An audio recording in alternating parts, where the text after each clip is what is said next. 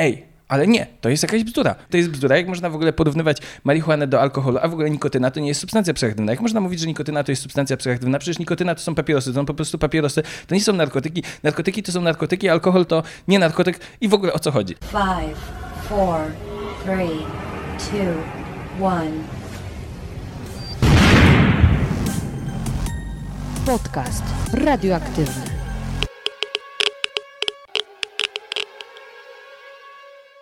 Dzień dobry, dzień dobry. Witam Cię w kolejnym odcinku podcastu Radioaktywnego. Moi drodzy, przychodzę dzisiaj do Was z najdłuższym odcinkiem w historii tego podcastu i jest to tym bardziej zaskakujące, że z moim gościem rozmawiam na temat, o którym nie mam bladego pojęcia, czyli o narkotykach.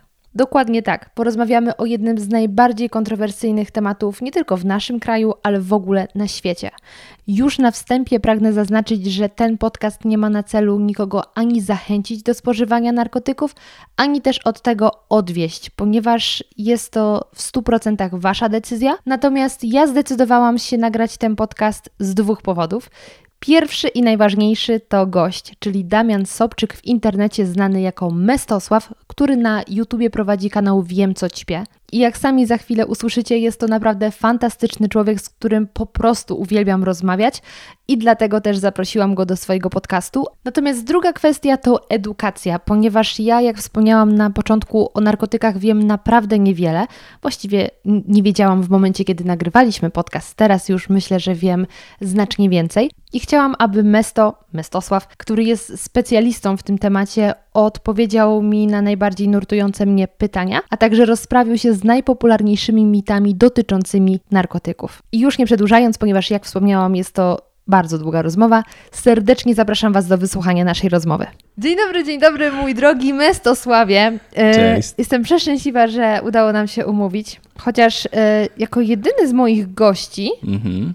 nie jesteś u mnie po raz pierwszy w tym miejscu, no bo ty nie. sobie już tutaj siedziałeś. Oczywiście, że tak. Dokładnie to na twoim miejscu. Dokładnie na moim miejscu. No i na kanapie też. I... No i na... gdzie się nie było, nie? um, zacznę od tego, jak się poznaliśmy, mm-hmm. bo to nie jest takie oczywiste, że ty jesteś moim gościem, z tego względu, że ja z narkotykami nie mam zupełnie nic wspólnego. Mm-hmm. Więc jakim cudem mogłabym trafić na twój kanał? Nie wiem i przyznaję, wcześniej nie trafiłam, ale od czego są y, różne, różniste konferencje dla influencerów. Tak. Chociaż czy ciebie też to słowo tak boli? Wiesz co, influencer nie aż tak bardzo, ale przyzwyczaiłem się do niego. No. Okej, okay. no to, to mnie trochę to słowo boli. Choć bo... wolę słowo twórca, zdecydowanie Prawda? bardziej. No. no. Chociaż no w sumie twórcą może być już każdy, nawet mm-hmm. nie w internecie. Mm-hmm. No ale dobra, nieważne. Byliśmy na konferencji w Poznaniu, Influencer Live Poznań. I na koniec tej konferencji się właściwie poznaliśmy, cześć, cześć, ale potem mm-hmm. nastąpiła wspólna podróż pociągiem. Pociągiem.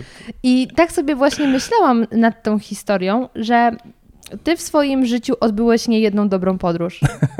Ciekawe skojarzenie. A, ciekawe skojarzenie. I dla mnie to była wyborna podróż, bo my naprawdę mieliśmy grubą fazę. Ta podróż, jechaliśmy cztery godziny mm-hmm, tym pociągiem. Mm-hmm. Pozdrawiamy P K P. Pozdra- o Jezu, P K P łączy ludzi, naprawdę. To było tak dobre. W sensie, wtedy zrozumiałam, że mamy tak samo spaczone poczucie humoru, a jeszcze z nami y, było dwoje, troje? Nie, no, jakoś tak nie było nas koło piątki, no, no, tak. O, jakie to było dobre. No i wtedy się poznaliśmy, a potem nasza y, znajomość przeszła na trochę wyższy poziom mm-hmm. i wtedy trafiłeś w moje skromne progi, ponieważ spotkaliśmy się na pikniku w Boże Ciało. Tak. y, I na tym pikniku y, zaczęliśmy trochę rozmawiać właśnie o tym, czym się zajmujesz i tak mm-hmm. dalej. I ja wtedy powiedziałam, i to jest coś, w co mocno wierzę, że ja nie potrzebuję w moim życiu narkotyków, bo przez całe moje dzieciństwo przyjmowałam najmocniejszą dawkę różnych psychodelików w postaci Alicji w Krainie Czarów. No. I wtedy się umówiliśmy, że całą ekipą przychodzimy do mnie oglądać Alicję w Krainie Czarów. Tak, a więc to, to było w ogóle bardzo, jakby to powiedzieć, abstrakcyjne, bo uwierzcie mi, tak jak motyw Alicji w Krainie Czarów kojarzy, kojarzy nawet tą bajkę, kojarzy bardziej współczesne filmy, no to tej bajki nigdy w pełni nie obejrzałem. Ja znałem fragmenty i powiem ci, że naprawdę byłem w wielkim szoku, jak mogłaś się wychować na tej bajce. Dlatego jestem taka, jaka jestem. Jeśli myślicie sobie, Boże, z tą laską jest coś nie tak, jak najbardziej to jest kwestia Alicji w Krainie Czarów.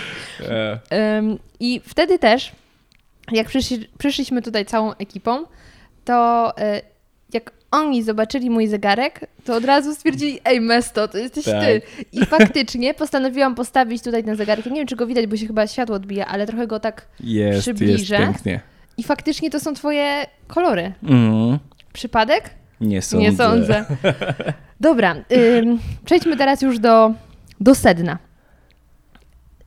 Jakiś czas temu, niedawny, nie powiem dokładnie mm-hmm. ile, bo nie wiem, kiedy ten podcast zostanie opublikowany, ale pojawiłeś się w podcaście u Karola Paciorka mm-hmm. i najpierw pomyślałam, kurczę, słabo, przecież mm-hmm. my się już umówiliśmy, ale włączyłam sobie ten podcast i doszłam do wniosku, to będą dwa zupełnie różne podcasty. Też tak czuję, zupełnie. Tak.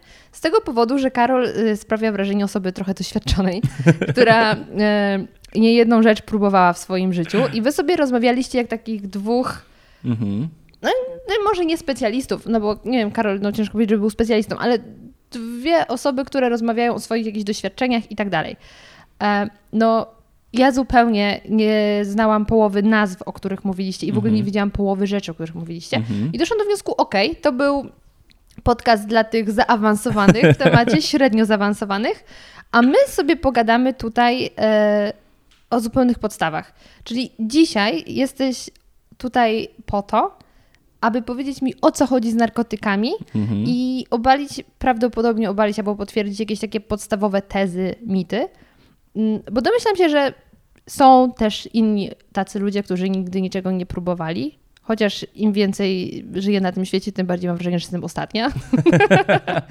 Także mam nadzieję, że mi co nieco wytłumaczysz w temacie narkotyków. I zacznę od tego, że obejrzałam twój... Boże... Twój pierwszy film na YouTubie, to ja go dalej Ojej, nie ogarniam. Tak, Czy wiem. Chciałbyś coś o nim powiedzieć? Wiesz Spowiedź co? narkomana? Tak, o Jezu. Wie, wiesz co, to jest o tyle jakoś zabawne postanowienia noworoczne, ćpuna. O, chyba okay, tak. Może być. Wiesz co, to jest zabawne, bo ten film powstał w ogóle w czasach, nie wiem czy pamiętasz, kiedy było coś takiego, że Andrzej, impreza u Andrzeja, Sylwestry z Andrzejem, tak. jakieś wielkie wydarzenie na Facebooku, gdzie były jakieś straszne głupoty. I ja w konwencji tego postanowiłem, że nagram film, gdzie będzie jakaś taka impreza trochę narkotykowa i ja tam użyłem różnych rzeczy, że Andrzej, że ktoś, nawiązałem do różnych osób, myśląc, że to każdy zrozumie, że to jest, nie wiem, Nie wiem, Ewa to Ewa Chodakowska, nie wiem, Andrzej to Andrzej Duda, wiesz, jakiś tam, bo, bo każda osoba mówiła o tym, co miała mówić, a tak naprawdę większość osób chyba pomyślała, że ja w ogóle mówię o prawdziwej imprezie, na której byłem i że świeżo z tej imprezy nagrałem to, jak ten Sylwester wyglądał. Oczywiście to był taki film, od którego zacząłem, bo od czegoś tam trzeba zacząć. Pamiętam, jak mi się w ogóle nogi trzęsły, jak... Nie pra... wyglądasz na zestresowanego. No, ale co, strasznie mdlałem prawie, że wtedy, stojąc przed kamerą, bo wiesz dlaczego, bo ja miałem myśl taką, że jak to wrzucę w internet, to nawet, no po prostu już wystarczy, że moi znajomi się o tym dowiedzą. Mhm. Wiesz o co chodzi, że już w pewnym otoczeniu będę miał zawsze łatkę tej osoby, która nagrywa o narkotykach na YouTubie i tak dalej. Kompletnie nie wiedziałem, jak to się przyjmie i czy w ogóle ktoś się tym zainteresuje, więc stres był olbrzymi, no ale niestety żarcik mi się nie udał, mało kto w ogóle załapał, że, że to jest z lekką ironią mówioną, ale słuchaj, to, to nie jest pierwszy raz, kiedy mi się to zdarzyło, bo e, nagrywałem film o Doskozie Stachurskiego z wielką, szczerą radością. Chwilę po publikacji piosenki postanowiłem to nagrać i nawet po tonie głosu słychać, że to nie jestem dokładnie ja, bo mówię trochę inaczej, mówię dziwne. Tak. A wszyscy, Mestosław, co ci jest? Ej, ej, wiesz, w ogóle, ej, pojebało kolesia. Wiesz, o co chodzi? A ja też go oglądałam i stwierdziłam, że to wiadomo, że ty to mówisz z takim... Tak... Taką, taką raz... sympatią. Tak, wie, wie, wiesz, bo to nawet ciężko powiedzieć, że mówił z ironią, bo ja mówię po prostu... delikatnie sobie żartując, tak, tak ale w sensie pozytywnie żartując, tak. w sensie tak... No, no. no tak jak ty. No ja cię znam już prywatnie i ty tak. naprawdę tak sobie, ty masz dobre poczucie humoru. W sensie dobre, bo podobne do mojego, więc no, oczywiście, rozumiem tak. swoje żarty. Ale wiesz co, to nawiążę do tego, od czego zaczęłaś na początku na, na naszego pierwszego spotkania. I rzeczywiście, jak już nawet wtedy rozmawialiśmy w pociągu, że może umówimy się na podcast, przecież to było już dawno temu, później już mieliśmy rzeczywiście to spotkanie dawno, dawno temu umówione, a są po prostu wakacje i różnie to wychodzi. I wtedy jak się zastanawiałem, kurczę, o czym ja z nią będę rozmawiał. Jak ja rzucałem różne rzeczy o tych narkotykach i ty tak, a no w sumie tak, ale o co chodzi?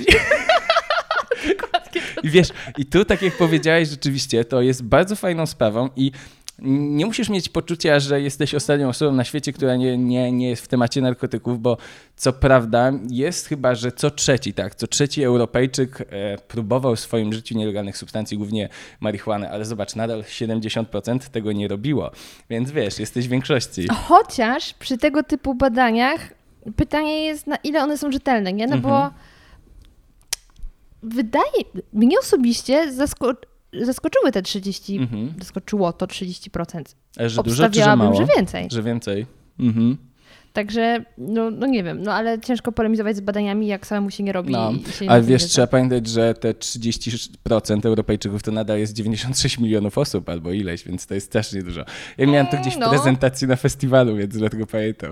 Ale faktycznie, no, to już liczby robią, robią bardziej robią. robotę. Wiesz, jeżeli bierzesz wszystkich Europejczyków i jeżeli będziesz pamiętał o tym, że z reguły prawie, że w każdym państwie to jest karane, więc to jest trochę zaskakujące, że dziewięćdziesiąt sześć milionów korzysta z czegoś, co jest zakazane, nie? Więc to jest dużo. I tutaj znowu pojawia się dyskusja, czy to w takim razie ma sens, żeby to dalej było zakazane, mhm. nie? No to jak domyślasz się, ja powiem, że nie ma.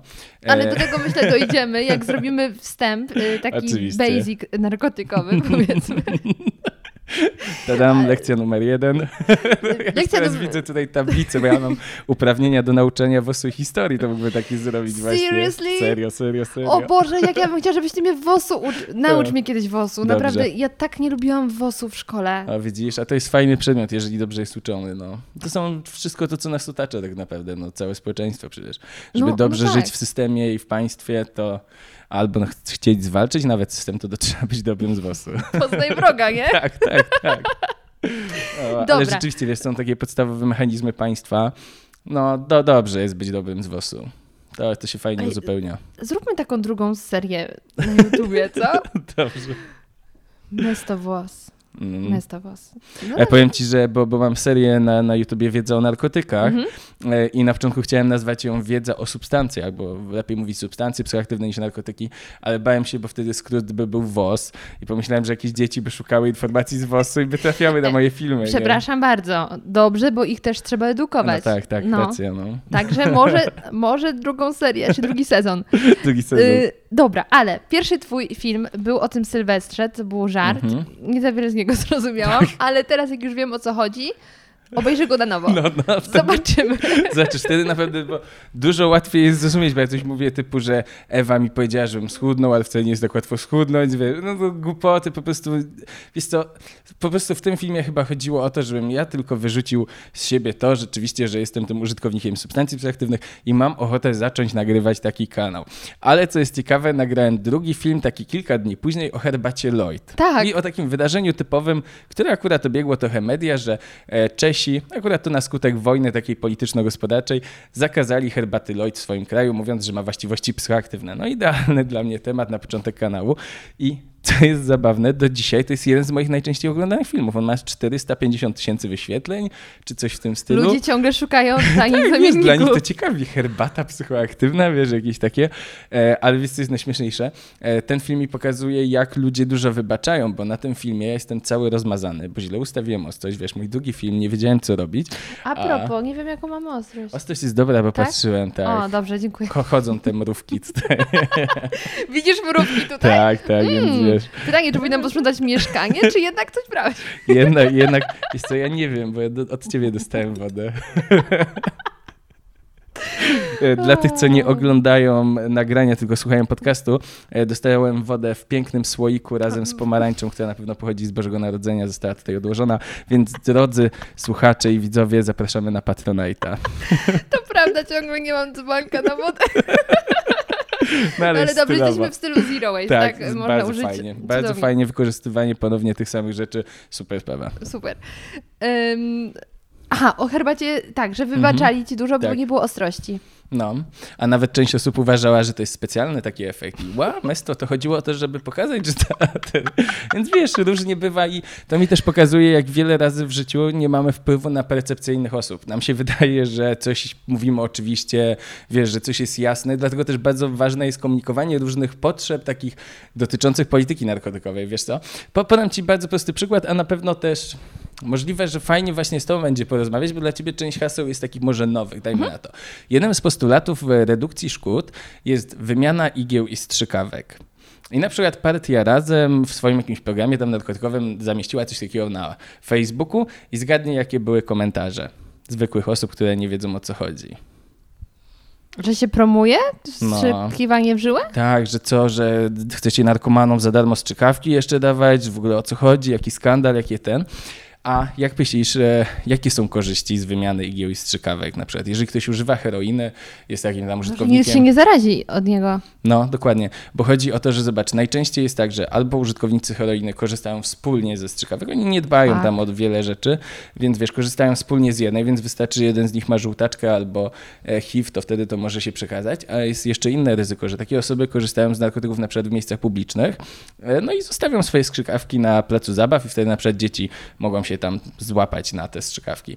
E, więc wystarczyłoby, gdyby ten postulat polegał na tym na przykład e, wymiana igieł i strzykawek w celu zmniejszenia przy rozprzestrzeniania się wirów, chorób wirusowych.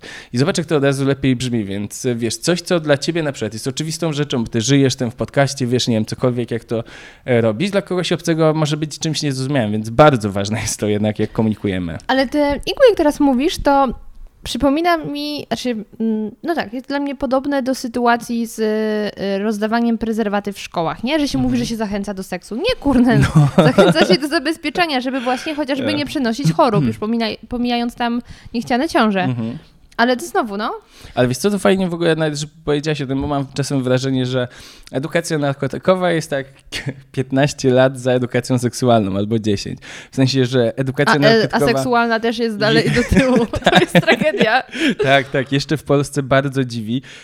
No i też nie ma jakiejś super prasy, a nawet powiedziałbym, że w tym roku ma okropną prasę, bo jest bardzo dużo mitów a propos karty L G B T plus, i tak dalej, i całej edukacji seksualnej tragedia. Według W H O, gdzie narosło tyle mitów i tyle zakłamań, że to nawet ciężko jest odkręcić po prostu, bo szary człowiek powtarza brednie, które gdzieś tam usłyszał, więc może nawet w tej sytuacji ta edukacja narkotykowa ma się lepiej trochę, bo przynajmniej mniej się o niej mówi głupot. Ale ja właśnie myślę, że twój kanał, czy nawet to, że spotykamy się teraz w moim podcaście, mhm. który, no, który prowadzę ja, czyli tak. osoba, która się zupełnie nie zna w narkotykach i zawsze mówiła, wiesz co, nie dziękuję. Mhm. Zobaczymy, jak będzie po tym podcaście. Mam ze sobą torebeczkę ze wszystkimi e, próbki, testy, wersja demo. Nie wiem. Oj, to nie, będzie oczy, długi oczywiście, podcast. Że, oczywiście, że nie. Oczywiście, um... że nie. Wszystko dostała wcześniej. W każdym razie, że to jest dobre, żeby właśnie na spokojnie, z dystansem podejść do tematu, bo ja myślę, że to też jest trochę kwestia tego, z kim nam się kojarzy dany mhm. temat. I dla wielu osób, powiedzmy, narkotyki mogą się kojarzyć z ludźmi, którzy, no niestety, mówiąc kolokwialnie, się stoczyli. Mhm. Bo ty to chyba wspominałeś u Karola, jak mhm. zapytałeś, jak u niego wyglądała edukacja, rozmowa o narkotykach w szkole. Mhm. I ja pamiętam... Pamiętasz, jak jest ze szkoły? Pamiętam, słuchaj, że w podstawówce przyszedł do nas gościu z Monaru, mhm. że narkotyki to jest zło, nie ruszać tego, i opowiadał nam jakąś historię o parze, mhm. która pod wpływem narkotyków zamiast do łóżeczka wsadziła swoje dziecko do piekarnika i coś tam... O matko. I wiesz... I weź potem stwierdź, o, narkotyki, poproszę, nie? W sensie... Mm-hmm. Pytanie w ogóle, na ile ta historia była na no, faktach, tak, nie? Tak, tak. I, I że zaraz mówisz, że jeszcze zjedli i tak dalej i obudzili się rano i wiesz... No. A tego... A...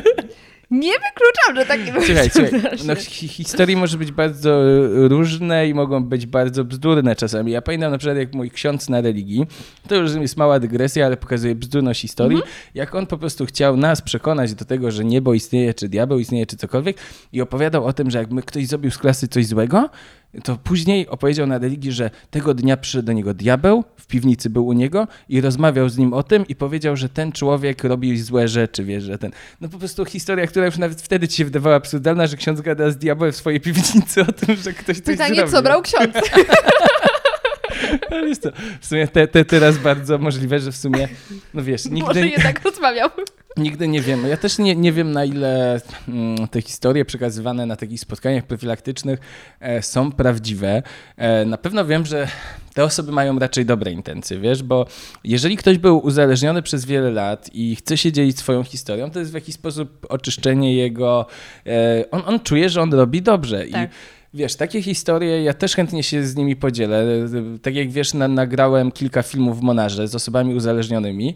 E, tylko te filmy, właśnie mam nadzieję, że pokażą ludziom, że uzależnić się można od różnych substancji, że różne osoby mogą się uzależnić, że każdego droga jest inna.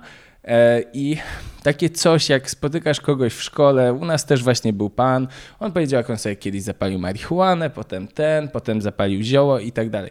I rzeczywiście, jak zap- potem wziął heroinę. I jak zapytasz hmm, heroinistę, to rzeczywiście... Może i osiemdziesiąt. Heroinista? Osoba, Boże, to która... brzmi prawie jak hedonista, nie? A, widzisz, nawet to jest obce słowo takie, że wzbudza twoje zainteresowanie, inteligentne. Dla mnie heroinista to jest takie podobne słowo e, popularności jak marihuanista, bo się nabijamy z tego trochę, że wiesz, że się mówi marihuaniści. No, no to naprawdę brzmi jak wyznawcy jakiejś religii, tak? Albo filozofii, tak jak hedoniści, nie? Nie, nie, w ogóle to nie jest rzeczywiście dobre słowo. Że najprościej by było powiedzieć osoba używająca heroiny. Ale długa. No, wiesz, bo, bo chodzi o to, że w każdych słowach niosą się różny, róż, różny przekaz. I rzeczywiście są jakieś takie wytyczne, to już bardziej zagranicznych organizacji, które nawet mówią, żeby nie używać słowa marihuana, bo ono jest źle nacechowane, że się kojarzy w ogóle z prześladowaniem e, osób latynoskich tam w Ameryce i tak dalej, że nie powinno się mówić marihuana, że lepiej konopie, albo kanabis, po polsku pisane przez K, czyli kanabis, tak po polsku. I widzisz, dla nas to się wydaje takie, bo my nie kojarzymy jakiejś wojny narkotykowej latynosów, Ameryki i tak dalej, czy, czy osób czarnych. No i rzeczywiście są te, te słowa, że, że mówisz na przykład nie narkoman, tylko osoba używająca substancji psychoaktywnych. Ale zobacz, to jest długie. Mm-hmm, mm-hmm. No właśnie te skróty takie, nie? Lubimy no, oszczędzać. Więc wiesz, ja, ja, ja, ja nawet też w filmach daję czasem narkotyki w tytule, no bo po prostu to jest proste. No to jest proste i mam nadzieję, że samo to, że w filmie często powtarzam substancje psychoaktywne albo po prostu jakoś tak staram się mówić racjonalnie, a wiesz, a algorytm, choć algorytm inna sprawa, że ucina mi to za słowo narkotyki. Ja mam obecnie demonetyzację przy prawie każdym filmie, więc właśnie jeżeli tutaj włączysz... To... widziałam jeden na razie filmik, w którym były reklamy. No, nie ma reklam. Nawet się zastanawiałam, jak to możliwe, że one tam są. Wiesz co, k- kiedyś miałem troszkę więcej, obecnie to jest tak, że na dziesięć filmów siedem nie ma reklam, trzy mają reklamy. Um, To jest to rzeczywiście, bo już przy takim poziomie oglądalności, gdzie ja tam mam, nie wiem, koło pół miliona miesięcznie, to rzeczywiście jakby to miał reklamy, to, to gdzieś tam pomogłoby kupić sobie karawkę, nie? Albo cokolwiek. Nigdy, nigdy z reklam na YouTubie nikt się nie utrzyma, chyba że ma oglądalność, nie wiem, po pięć milionów miesięcznie, dziesięć, mm. to wtedy już tam jakiś to jest wpływ większy. No ale zawsze wiadomo się przydałoby na jakąś kartę pamięci nową albo cokolwiek. No wiesz jak jest. Dlatego teraz ja apeluję do twoich słuchaczy i widzów, właściwie widzów, Patronite. Oczywiście. Będą linki. Nie, ale, ale wiecie co, tak serio, to nie, nie, nie ma co się oszukiwać, że w dzisiejszych czasach takie platformy jak Patronite, czy w ogóle zbieranie pieniędzy od swoich widzów i osób, które cię popierają, wspierają i tak dalej, jest taką najlepszą formą dla twórcy, bo daje ci pełną niezależność. Nie musisz się przejmować tym w ogóle. I później czy... nie będzie komentarzy, o, sprzedałeś się. Tak, tak, to też co akurat jest fajnie, bo ja rzeczywiście mam współpracę z firmą, która produkuje waporyzatory. Musisz mi w ogóle powiedzieć, co to jest, bo ja oglądałam film i powiedziałam, że co?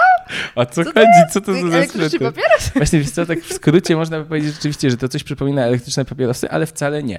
Więc najprościej dla większości osób chyba by mi było teraz wyjaśnić, że to jest coś podobnego do ajkosa. Tak jak jest ajkos do papierosów. Wiem, co to jest. Widzisz, bo to ten... Widziałam. Widziałaś, nie? Bo to łatwo teraz zobaczyć w sklepach i tak dalej też. Ale ogólnie i dużo osób to posiada, bo mamy trzydzieści procent chyba Polaków, którzy palą nadal papierosy. I po prostu polega to na tym, że do waporyzatorów możesz wkładać różne zioła, typu mięta, no ale głównie oczywiście konopie. A czekaj, czekaj, ale załóżmy, że mięta. Tak. I co z tą miętą? Wiesz co, ją sobie waporyzujesz i to jest podobnie... Czyli tak jak gdyby jak... tak palisz? E, właśnie podgrzewasz, wiesz, że tam po prostu w zależności od... E, typu urządzenia są dwie metody. Albo na przykład ścianki urządzenia podgrzewają to, co jest w środku, do tam temperatury, dajmy na to dwieście stopni i wtedy biorąc powietrze po prostu powietrze przechodzi przez to i jest ten, ta para. A druga opcja jest taka, że po prostu nie ogrzewają się ścianki, tylko po prostu ciepłe powietrze przechodzi i wtedy tak szybko to ogrzewa, że już od razu wyciąga składniki wartościowe z tego. I na przykład, bo wiesz, bo ja lubię miętę ogólnie. No widzisz, i zamiast po prostu pić herbatkę z mięty, mogłaby się sobie waporyzować. Czyli to wdychać. Jest, tak. I to jest dla wielu osób przyjemne, wiesz, często też szybciej działa, bo po prostu momentalnie ci się dostaje do płuc, do krwobiegu, co nam trzeba. Mesto! Nie, więc wiesz, to, to jest o tyle fajne, że rzeczywiście mam możliwość współpracy z firmą, której filozofia w pełni pasuje do kanału, bo to jest typowa redukcja szkód. Wiesz, możesz mieć urządzenie, dzięki któremu po prostu jesteś w stanie pozbyć się wszystkich niebezpieczeństw, które wynikają z palenia, no a palenie jest najbardziej szkodliwą formą przyjmowania czegokolwiek, no bo po prostu powstaje mnóstwo rakotwórczych substancji czy innych szkodliwych dla twojego organizmu. Fajne to, w sensie Fajne. Znaczy, to jest ciekawe, wiesz?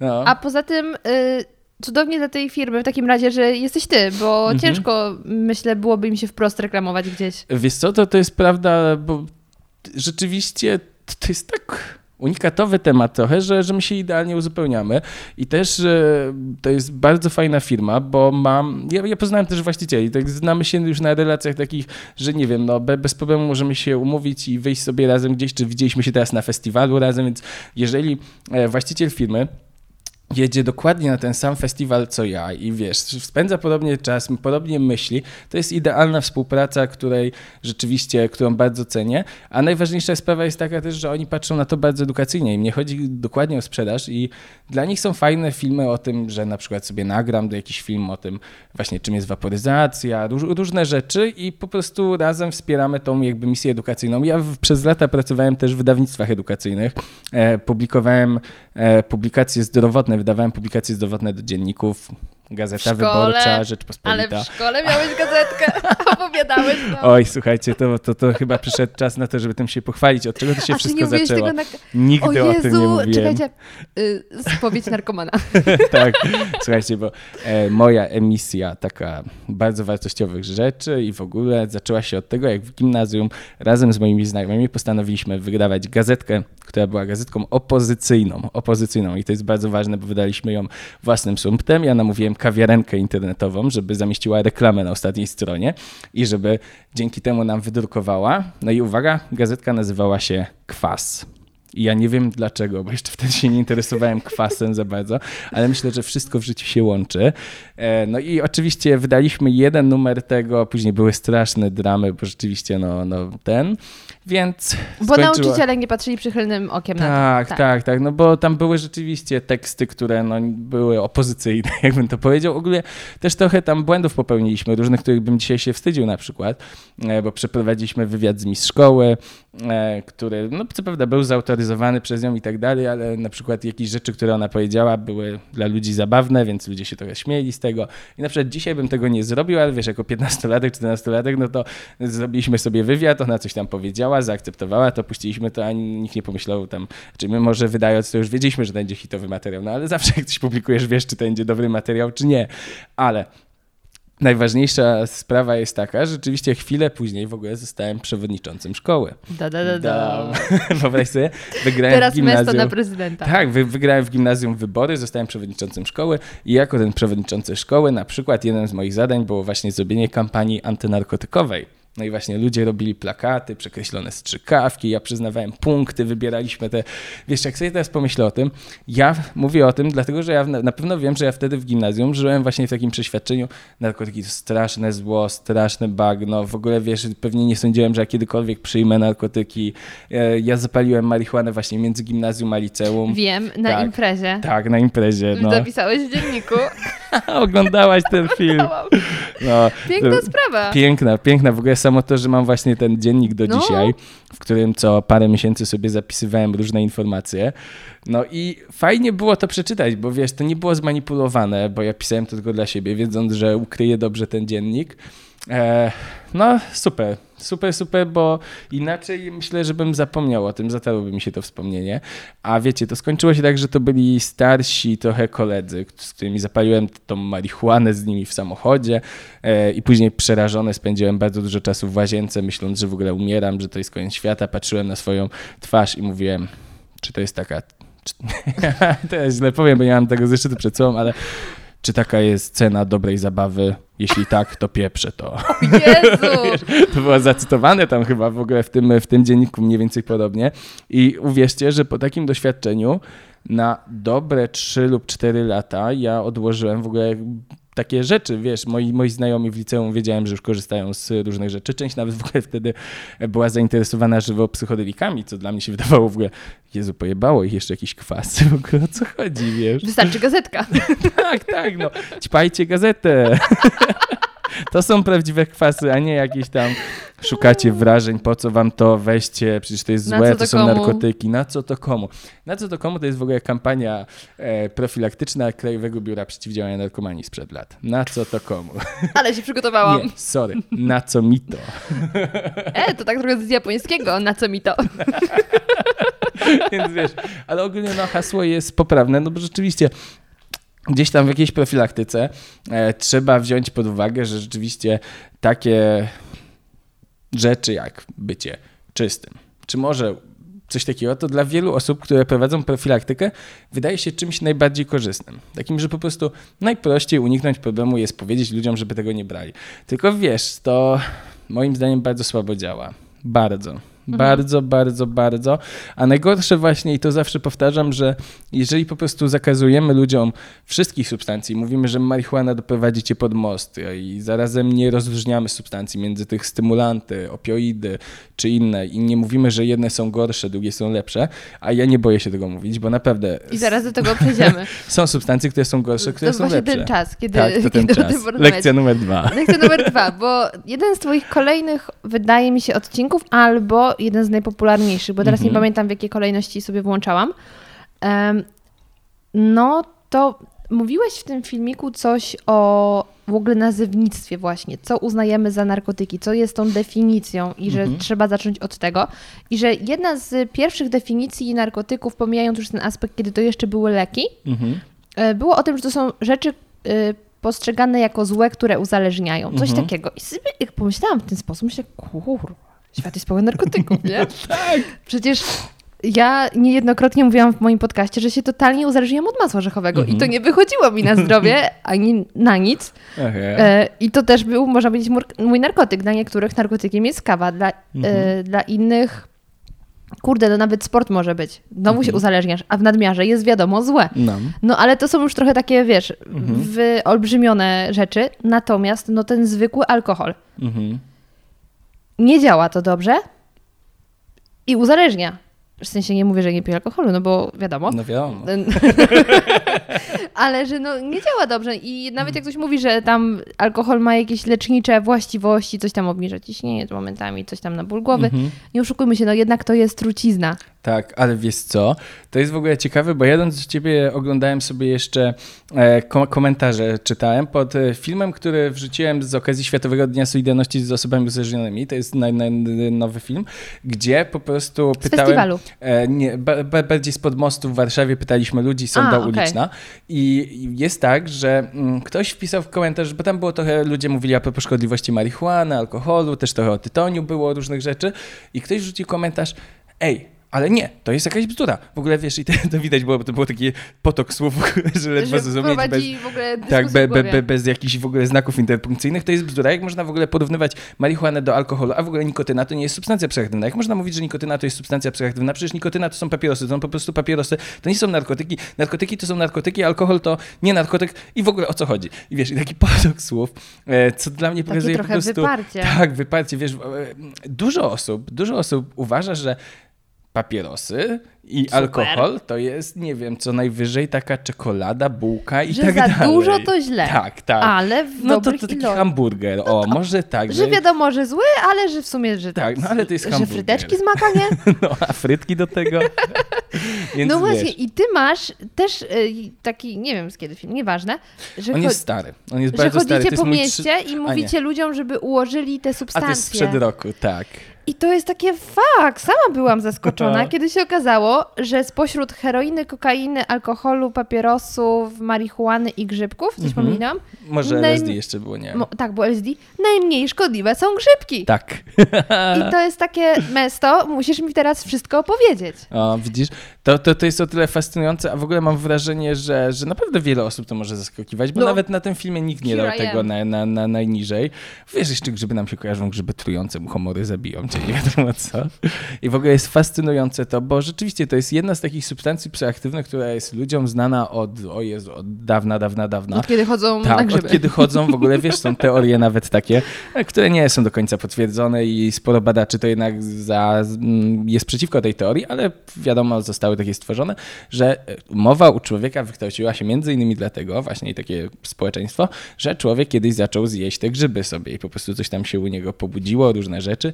Wiesz, jest to gdzieś tam prawdopodobne, że na przykład te, jedzenie tych grzybów w tych społeczeństwach, no słuchaj, nawet kojarzysz na pewno Pocahontas i te inne bajki, inne rzeczy. No przecież... Gadające drzewa. Tak, w kulturze, w kulturze Ameryki Środkowej, Południowej i tak dalej, takie substancje psychoaktywne były czymś naturalnym, że chcemy się szamana poradzić, co się dzieje, no to wiadomo, ten szaman jadł. W naszej kulturze takich grzybów psylocybinowych, taki wprost jest łysiczka lancytowata, ale u nas bardziej popularny był muchomor czerwony. I Ludzie ten... jedli muchomora dla fanów. Tak, tak. I nadal, nadal można go jeść. Ja akurat muchomora czerwonego nigdy nie jadłem, ale mam znajomych, którzy z tego korzystali. Wiesz, to jest o tyle fascynujące, że on nie jest obecnie zakazany. Nie jest na liście żadnej, więc chyba nawet nic by nie zrobili tobie, jeżeli byś sobie zbrała w lesie te humory. Ty, no, ale muchomor cię może zabić, nie? No właśnie tak się uważa, wiesz, to są takie, takie mity. Czy to jest tak jak z gorącym ciastem drożdżowym, kiedy babcia ci wmawia nie jedz gorącego, a tak naprawdę możesz jeść gorące ciasto mm-hmm. drożdżowe, tylko chodzi o to, żebyś nie wpierdzielił całej blachy za nim. Może tak być. Wiesz, w ogóle parę osób mogłoby na pewno dać takie teorie, że to na pewno chodziło o to, żeby system po prostu zabrał dostęp do humora ludziom i blokował ich rozwój i tak dalej, wiesz. Ogólnie rzeczywiście jest tak, że jeżeli muchomora przygotujesz dobrze, a to też nie jest tak, że, że to jest takie łatwe, bo to na przykład musisz przez chyba trzy miesiące czekać, żeby on się pozbył jakichś tam różnych składników, wiadomo, tam są różne takie substancje, które szkodzą, rzeczywiście mogą szkodzić, ale wystarczy po prostu po prostu odpowiednio je przygotować. I to jest nawet zabawne, bo jest taka fajna książka Grzybuk. Grzybuk? Tak, chyba Grzybuk. Ogólnie o takich motywach grzybów w kulturze, w religii i tak dalej. I rzeczywiście, jak tam się napatrzysz na tej, tej książce, na zdjęcia biskupa, który wygląda jak grzyb, to jakiegoś Jezusa, który stoi na grzybach, wiesz, i tego i z tego jest pełno, pełno. I dochodzisz na przykład do takich rysunków z Niemiec głównie, w których, wiesz, wiszą grzyby na choinkach i tak dalej. I to jest taki motyw, że rzeczywiście były zbierane grzyby i później wieszane na choinkach przez tutaj różne osoby i one były dobre do zjedzenia, takie bezpieczne, właśnie w okolicach Nowego Roku i Bożego Narodzenia. I właśnie w tym momencie ludzie je brali z tych choinek i sobie jedli, nie? I wiesz, w ogóle no szok taki, bo bardzo łatwo takimi zdjęciami, takimi pocztówkami jest udowodnić, że te bombki na przykład, które są na choince, to jest tak na pamiątkę tych grzybów, które jeszcze tam sobie dwieście lat temu wisiały na choince w Niemczech, nie? Takie rzeczy, no. Takie cuda. Ej, dobre. I wiesz, i to akurat jest dla mnie ciekawy przykład, bo to jest... historia z tego miesiąca chyba, więc wy oglądacie to w jakimś innym, ale ogólnie w Warszawie była afera, nie wiem czy kojarzysz, na Pradze z Matką Boską Grzybowską. Słyszałeś o tym, czy nie? Yy... Nie. Z Grzybowską chyba nie było, czy z jakąś inną, nie? Tak, tam... z każdą Matką Boską obecnie są afery, każdą Matką Boską, która nie przystaje do standardowego kanonu Matki ja Boskiej Częstochowskiej. Ja najbardziej szanuję Matki Boskiej Pieniężnej, jak jest. O, to jest bardzo dobre. Ja ostatnio, będąc na wyjeździe w górach z moimi znajomymi, miałem straszny, ale to straszny ubaw z Matki Boskiej Niemieckiej. O Jezu, taka może być? No tak, bo jest ta Maryjka, ta wino takie i mi się skojarzyło, że to jest Matka Boska Niemiecka. Wiem, która. Wiesz, która, bo... go. Tak, przyniosłem tutaj, bo lubię wino reńskie i tak dalej, jest dla mnie w sam raz takie na popołudnie czy coś. I wtedy sobie pomyślałem, jak bardzo łatwo można by w Polsce sprzedać to w obecnej, dzisiejszej kulturze i w napięciu i we wszystkim, że najgorsze, co na świecie, to właśnie ta Matka Boska Niemiecka. Że w ogóle, wiesz, z Matką Boską Częstochowską, naszą, polską, to to jest takie najgorsze, to jest taka Conchita Wurst, Matek Boskich, no wiesz, że po prostu koszmar, no. I wiesz, i na wszystko można wrzucić na nią, na tą, wiesz, po prostu i nawet ciekawe, czy jest jakaś Matka Boska Niemiecka. No i rzeczywiście są jakieś Matki Boskie z Gerswaldu, z jakiegoś innego, więc każdy ma tą swoją Matkę Boską. Nie brzmi miłosiernie. Wiesz, jest Matka Boska z Guadalupe, ona brzmi dużo lepiej, wiesz, od razu lepsza, ale pomijając ten temat religijny, nawiążę do tego, co, co mnie strasznie oburzyło, bo... E, Teraz było coś takiego chyba jak Otwarta Ząbkowska, ogólnie mhm. jakieś święto ulicy e, chyba Ząbkowskiej, mhm. bo, bo ona jest tam najbardziej znana przecież w tych okolicach. E, I były wystawy artystyczne różne i jakaś autorka zrobiła taką kapliczkę Matki Boskiej. Ona była czarna i otaczały ją takie czarne grzyby, takie muchomory i tych grzybów było pełno z każdej strony. Tu była jakaś ławeczka, jakieś dziwne rzeczy, jakieś misie, nie wiadomo co. I ogólnie wiesz, jak tak na to spojrzysz, no to tak widać, że to instalacja artystyczna raczej. Matka Boska idealnie pasowała do tych praskich Matek Boskich, bo ich jest tam pełno na każdym mm. tym. No i uwaga, zrobiła się wielka afera, że to jest bluźnierstwo, że to jest w ogóle straszne, że ta Matka Boska jest z grzybami. I ja po prostu nie mogę tego, w to uwierzyć, bo właśnie znałem te wszystkie motywy grzybów w kulturze, że Jezus, nawet widziałem te zdjęcia, gdzie są na, na kaplicach różnych, że Jezus stoi na grzybach i takie inne. Wiesz, mnie grzyby nie obrażają. Nawet taki hashtag zrobiłem, grzyby nie obrażają. Ktoś tam w komentarzach pisał, że sweet mushroom, nie wiem, wiesz, coś tam cokolwiek, wiesz. O, o, ogólnie jest tak, że ta cała wystawa, to do czego bym chciał nawiązać, bo po prostu artystka zbiera rzeczy, które ktoś wyrzucił. Mhm. I ona z rzeczy, które ktoś wyrzucił, robi prace artystyczne. Więc zobacz, znalazła jakąś wyrzuconą Matkę Boską, zrobiła z nią jakimiś grzybami. To jest motyw tam spalo- spalonych rzeczy, bo ona po prostu kiedyś była, sam miała pożar chyba, czy coś takiego. Więc wiesz, to jest tak, że jeżeli na coś patrzysz powierzchownie, bardzo często możesz się oburzyć. Jeżeli wnikniesz głębiej, to zauważasz różne rzeczy i ci się to wszystko wydaje znajome. Podobnie było właśnie z moim kanałem trochę, że na pierwszy rzut oka ktoś wchodził i kanał, o, wiem co ćpię, o, o, pewnie kurczę, jakiś narkoman tutaj, jakiś zachęca wszystkich. Ej, Bosacka ej. zrobiła nowy program. No jestem ciekawy, czy właśnie pani Bosacka widziała kiedykolwiek, że jak się wpisze na YouTubie wiem co, to jako podpowiedź wyskakuje wiem co ćpię. O, estut miała. Jestem ciekawy, ciekawy. Tym bardziej, że miałem okazję kiedyś przeprowadzać wywiad z panią Bosacką. I nie do... zapytałeś? No nie, to było jeszcze jak nie miałem kanału. No. Dojdziemy do niej, znajdziemy ją na, fejs- na Instagramie tak. I będziemy... Zapytamy, czy ogląda. Możecie pisać komentarze u pani Bosackiej, żeby obejrzała podcast. To pozdrawiam serdecznie. Kiedyś bardzo często oglądałem pani program. Ja też. Tak. A później stwierdziłam, wystarczy. Tak, tak, tak. No, no, no. no. Ale jest no ciekawy to, i bardzo potrzebny koncept. Dojdźmy teraz... czterdzieści minut. A, dojdźmy no teraz... koniec pierwszej lekcji. Już czekasz Rozejdź na dzwonek. O, proszę. O, słuchaj. Dobrze. Podział narkotyków. Dobrze. Jak jest... Lekcja numer dwa. Grzybki są za nami. Teraz podział narkotyków. Jaka, jaka jest obecna definicja narkotyków? Okej, okay, wiesz co, bo wyciągnąłeś bardzo stary film. Ja, ja, ja sobie przypominam, bo narkotyki są złe, czy jakoś go tam nazwałem niby podchwytliwie. Tak, coś było. Ogólnie chodziło rzeczywiście, ja wyciągnąłem rozdział z mojej pracy magisterskiej, w którym opisywałem o tym, jak powinna być właściwa definicja grzybów. I biorąc pod uwagę, że to nagrałem... Grzybów czy narkotyków? Narkotyków. I biorąc pod uwagę, że nagrałem to ponad dwa i pół roku, więc teraz to jest bardzo trudny temat mhm. dla mnie. Ale najprostsza rzecz, jakby można wszystko nazwać, to rzeczywiście najprościej mówić, że są substancje psychoaktywne. I mamy substancje psychoaktywne i wtedy nie zamykamy się na nic, bo substancją psychoaktywną równie dobrze jest kofeina, ale tak samo substancją psychoaktywną jest kokaina, więc wiesz, tylko po prostu jest podział taki, że są nielegalne lub legalne, lub są takie substancje, które są poddane kontroli państwa. I zobacz, możemy na przykład to podzielić bardzo łatwo. Mamy kofeinę, której sprzedaż praktycznie nie jest sankcjonowana. E, możesz to kupić w energetyku, nikt się nie pyta ciebie, ile masz lat i jak to wygląda. Mamy już alkohol i sprzedaż jest warunkowana chociażby osiągnięciem wieku osiemnastu lat. No i mamy substancje, których nie można kupić, takie jak właśnie kokaina, ale mamy na przykład oficjalnie w oficjalnym obiegu lub mamy substancje, które też są narkotyczne, które można, narkotyczne, no złe słowo, ale uproszczenie właśnie, e, które można kupić na przykład mając receptę od lekarza, czyli po prostu jest obrót kontrolowany, taki w pełni bardziej niż alkohol, mhm. bo pu- musisz spełnić dużo więcej wymagań.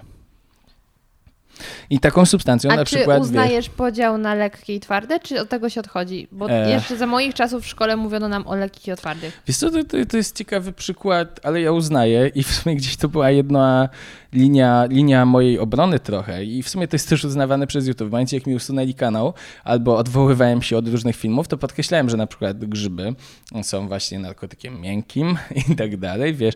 A YouTube bardzo hejtuje używanie narkotyków twardych i to jest paradoks trochę, bo głównym narkotykiem twardym jest alkohol, e, więc tak. No i to jest właśnie, to jest zaskakujące, to zaskakuje bardzo wiele osób, bardzo, ale alkohol, papierosy to są tak samo narkotyki twarde jak heroina, kokaina. To w jakim sposób w takim razie definiuje się y, lekkie i twarde? Co je różni? Że nie są al dente. Uwielbiam ten fanpage. Nie wiem, czy jeszcze istnieje, ale kiedyś bardzo często oglądałem narkotyki twarde, miękkie i al dente. Dla mnie to było cudowne, że ktoś wpadł na taki pomysł. Ale wiesz co, główny podział jest pod względem uzależnienia fizycznego. Mm. I czy jeżeli dana substancja jest w stanie ciebie uzależnić fizycznie, to zaliczana jest do kategorii narkotyków twardych.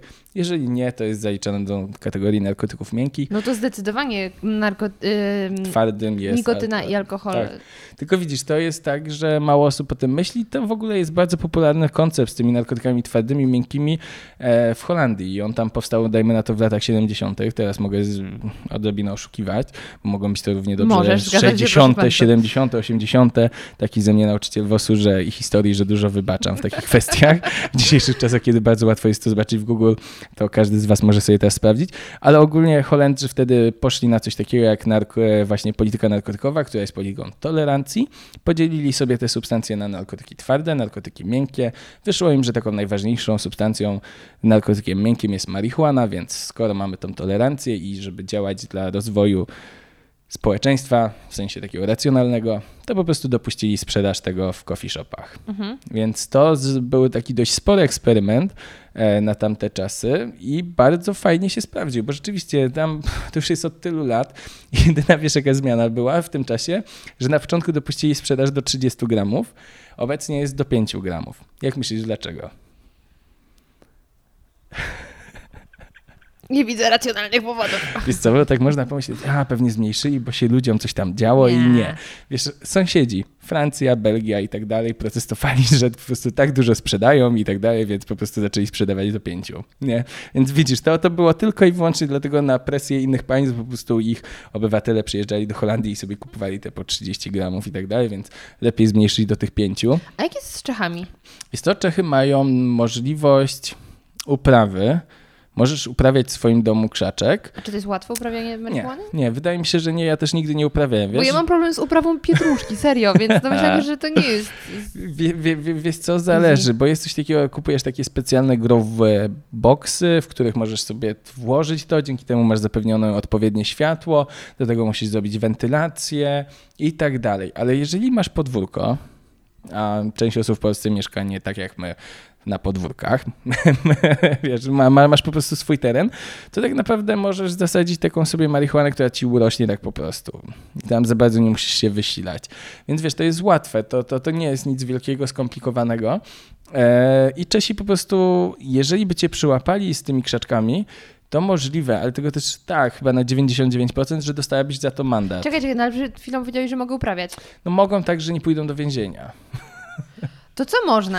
Wiesz co, nic takiego nie można. Nie można tego sprzedawać i tak dalej. To, to jest sporo mitów po prostu, które narosło Czyli w Polsce. Czyli tak naprawdę tam jest... Jest po prostu dekryminalizacja. I taka dekryminalizacja, która pozwala posiadać do dziesięciu gramów marihuany, co jest dużo całkiem, jak na Polskę. Można posiadać, ale tak. Czy można już palić? E, tak, okay, to... ale jeżeli ktoś cię złapie z tymi dziesięcioma gramami, to dostaniesz mandat. Czyli mandat, ale nie więzienie. Tak, tylko że właśnie teraz patrz, mam zagwozdkę, bo mandat jest chyba powyżej dziesięciu gramów, albo mandat jest w ogóle za posiadanie. Ty, coś no tak. mi się pomyliło teraz i powiem ci, że nie jestem tego pewien. Sprawdźcie, zanim pojedziecie do Czech. Tak. Nie jest lekko. Nie, ogólnie wiesz, ten mandat to się w ogóle też nazywa pokuta, nie? No to musisz po prostu mieć później tą pokutę odmówić za, za to, że spożywałeś ja tę marihuanę. Ja tam ostatnio słyszałam, że oni nawet za przekroczenie prędkości o dwa kilometry ci wylepiają tak, pokutę. Tak, tak, no ja, ja, ja dostałem kiedyś właśnie też z rodziną, jechałem do sądu, za chwilę za granic- za, za, przekroczyliśmy tylko granicę i dostaliśmy ten mandat, więc to jest też takie wyłapywanie. I rzeczywiście tutaj też polecam wszystkim uważać, jeżeli ktoś zaopatrzy się w marihuanę w Czechach i będzie wracał do Polski, to uwierzcie mi, że polskie służby o tym wiedzą, że dużo osób wraca z marihuaną z Czech, więc nie jest to bardzo bezpieczne. po prostu, bo chwilę na Polsk- za polską granicą mogą cię złapać i rzeczywiście to jest tak, ja nawet tak miałem w Pradze, a to już byłem dawno temu w Pradze, bo pff, dobre osiem lat temu, e, czuć było marihuanę na każdym rogu. Tam naprawdę było czuć i, i no i to jest otwarte państwo pod tym względem, ale też wiem, jak nabijają sobie kasę na turystach. Po prostu tam powstało mnóstwo sklepów z liściem konopi i tak dalej, które sprzedają jakąś tam czekoladę, jakieś takie rzeczy, herbatki, inne rzeczy. I ludzie to kupują, później dają w prezentach swoim znajomym w Polsce, myśląc, że mają marihuanę z Czech, a to jest po prostu coś takiego, co równie dobrze w Polsce można by było kupić, bo tam jest po prostu zero przecinek dwa procent T H C, tu nie ma właściwości psychoaktywnych i tak dalej.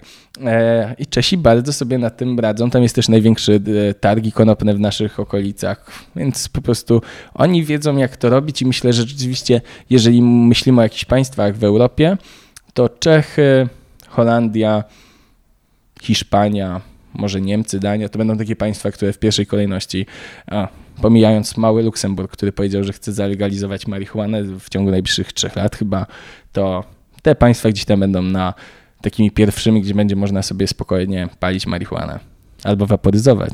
Jak powiedziałeś o tej czekoladzie mm-hmm. z konopiami, to od razu przypomniała mi się scena z Eurotripa. Nie wiem, czy oglądałeś? Oglądałem lata temu. Te ciasteczka z haszem w Amsterdamie niby jedli, się okazało, że to były zwykłe ciasteczka czekoladowe, a oni tam już, wiesz, latali, coś tam. Tak, wiesz. Słuchaj, jest mnóstwo takich sytuacji nabijania sobie kasy na turystach. Ja pamiętam sytuację z Barcelony, w której byłem... No to już pewnie z osiem lat temu, dziesięć, gdzie na każdym rogu ktoś stał i sprzedawał marihuanę. I po prostu było tylko takie marihuana, haszysz, kokaina, marihuana, haszysz, kokain i, i ci, ci ludzie. I później jak się dopytałem lokalsów mniej więcej, jak to wygląda, to jest najczęściej tak, że już dajesz komuś tą kasę za, za tą marihuanę, dajmy na to te dziesięć euro, ten ktoś ci rzuca jakąś torebeczkę i nagle zaczyna krzyczeć policja, policja, policja i ucieka. I ty podnosisz tą torebeczkę, a się okazuje, że to jest majeranek. Więc koleś jest mega bezpieczny, bo on stoi w miejscu publicznym, niby udaje, że sprzedaje narkotyki, a tak naprawdę nie ma przy sobie tych narkotyków, więc policja mu nic nie zrobi, ale zarazem nie będziesz zgłaszała na policję, że ktoś cię oszukał, gdzie a, próbowałaś kupić nielegalne... Nie, tak, przepraszam bardzo, bo ktoś mnie oszukał, bo ja chciałam kupić marihuanę, która w Hiszpanii jest nielegalna. Nie, no wiesz, no. Więc po prostu to jest taki sposób na turystów, no przecież nigdy nie wrócisz, nigdy nic się tam nie, no tak. nie, nie, nie stanie. W Hiszpanii za to mają coś takiego, bo rzeczywiście Hiszpania może się kojarzyć z marihuaną. Tam jest coś takiego jak kluby konopne. I to jest w ogóle bardzo ciekawy przykład i bardzo fajne rozwiązanie, bo to polega na tym, że w jakimś takim klubie konopnym możesz sobie uprawiać marihuanę. Od tam są wyliczone jakieś liczba krzaków i tak dalej. Każdy członek musi wyrobić sobie specjalną kartę i masz wtedy dzięki temu wstęp do tego klubu, możesz w nim spożywać marihuanę i możesz czerpać właśnie tą marihuanę od tej wspólnej uprawy. To jest super rozwiązanie. Jeden jest minus taki, że swoją tożsamość i to, że jesteś użytkownikiem marihuany, ujawniasz państwu, prawda? Więc godzisz się trochę na to, że państwo będzie wiedziało o tym, że jesteś użytkownikiem, ale dzięki temu masz dostęp do najlepszej marihuany w okolicy na pewno. Hmm. Więc to jest, to jest ciekawy przykład, bo wiesz co, on eliminuje trochę przypadkowe osoby, bo trzeba naprawdę sporo wysiłku.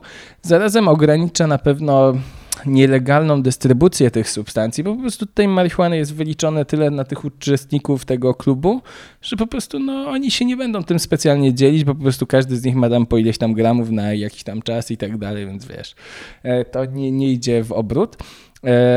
I dzięki temu też nie ma jakiejś takiej zbytniej komercjalizacji, bo to na przykład co obserwujemy w Stanach Zjednoczonych, i też warto to obserwować, to jest coś takiego, że na przykład no, powstają właśnie produkty z T H C, inne rzeczy, które chętnie są reklamowane przez te firmy, prawda? I też trzeba się zastanowić na przykład, czy to nie byłoby podobnie jak z alkoholem i raczej trzeba by traktować reklamę marihuany podobnie jak reklamę alkoholu, typu wiesz, że nie można jakichś pikników rodzinnych tych reklamować, czy w ogóle właśnie jest zakazana reklama wysokoprocentowych alkoholi. No ale też zakazane są reklamy papierosów już. No tak, tak. No, pa, pa, papierosy chyba mają najściślejsze reklamy ze wszystkich, bo tak naprawdę chyba oprócz reklamy w miejscu sprzedaży, to chyba nie możesz nic robić. Oj, nawet nie wiem, jak jest z tym miejscem sprzedaży. Mhm. W sensie nie znam się na tym, bo też nie kupuję, ale um, ostatnio przechodziłam sobie miastem no. i był sklepik, gdzie były do kupienia fajki i na górze było, była widać jakaś reklama tych narkotyków i była zaklejona, zaklejona dwoma naklejkami z napisem zakaz e, mhm. reklamy wyrobów nikotynio- nikotynowych. Wow. I z, z, pierwsza moja myśl było, czy to było specjalne, czy to na serio? A wiesz co, może być coś na rzeczy, bo obserwuję w większości sklepów obecnie, że teraz jeżeli coś mi się rzuca w oczy w miejscu sprzedaży, to jest wielka reklama ajkosa. Mhm. ajkos trochę się wymyka w ogóle ustawodawcy i tak dalej. To, to, to jest w ogóle taki moment, w którym jesteśmy i to już długo, że na przykład każda paczka papierosów ma na sobie wysoką akcyzę. Nie wiem, ktoś sprzedaje papierosy za szesnaście złotych, zakładam, że dla tej firmy idzie dwa złote, reszta to są podatki, różne dziwne rzeczy, a hitsy, czyli te wkłady nikotynowe, tytoniowe do ajkosa nie są objęte akcyzą. W ogóle? W ogóle. Ależ tam jakieś przekręty muszą być. No, wiesz co, to prosta sprawa. W ustawie jest coś takiego, że akcyzą są podjęte wyroby przeznaczone do palenia. Wyroby tytoniowe przeznaczone do palenia. Po prostu ustawodawca, pisząc to ileś tam lat temu, nie przewidział, że powstanie coś takiego jak podgrzewanie. Ale dziwne, że nikt dalej tego... Oczywiście to powinno być wiesz. już dawno, dwa lata temu po prostu dopisane, że do palenia lub podgrzewania tytoniu, bla, bla, bla. Mhm. I tyle, no bo po prostu jeżeli jest substancja, która uzależnia i tak dalej. Narkotyk I w ogóle twardy. narkotyk twardy i piętnaście złotych z paczki, pomijając pewnie jakieś podstawowe podatki, płynie do sprzedawcy tego, to są olbrzymie rzeczy. Ja jestem w pełni za tym, e, oczywiście, żeby takie substancje jak papierosy, alkohol były obłożone podatkami, no bo później z tych podatków idą pieniądze chociażby na profil- profilaktykę, na leczenie czy na inne rzeczy. Więc to jest akurat bardzo ważne w tej sytuacji. E, oczywiście te podatki nie mogą być zbyt wysokie, bo wtedy bardziej się opłaca mieć po prostu na przykład papierosy z Ukrainy. No sam na przykład będąc e, w ma, na majówkę we Lwowie dla mojej przyjaciółki, która pali, podgrzewa te hitsy, e, kupiłem całą tam dziesięć paczek tego, bo po prostu one były za sześć czy siedem złotych, a w Polsce są za piętnaście, więc jest różnica. No do tego jeszcze oczywiście smaki, których nie było w Polsce. No i śmieszne było, bo to, wiesz, bardzo łatwo było, to są takie małe, małe paczki, więc też łatwo to przenieść i pewnie gdzieś tam jakiś przemyt takich substancji, bo wi- wi- wiadomo, ileś to każdy sobie może, tam mm. nie wiem, pewnie jeden karton czy ileś, e, ale no na pewno przemyt funkcjonuje, no wiele osób pali papierosy chociażby z Ukrainy. Absolutnie. Wiesz, to się wymyka wtedy naszemu systemowi. No, czasami ludźmi trzeba się zajmować. Ludzie mają właśnie olbrzymie stany lękowe, takie pod wpływem doświadczenia, boją się, płaczą, e, chcą pogadać, nie wiedzą, co się z nimi dzieje, bla, bla, bla. Ja sobie po prostu wychodziłem i, i zwiedzałem tak, drzewa, rozmawiałem z drzewami, e, podchodziłem do chatki, gdzie sobie ubzdurałem, bo to była stara chatka jakaś obok, e, że w środku jest moja babcia i wtedy jakieś rozkminy rodzinne.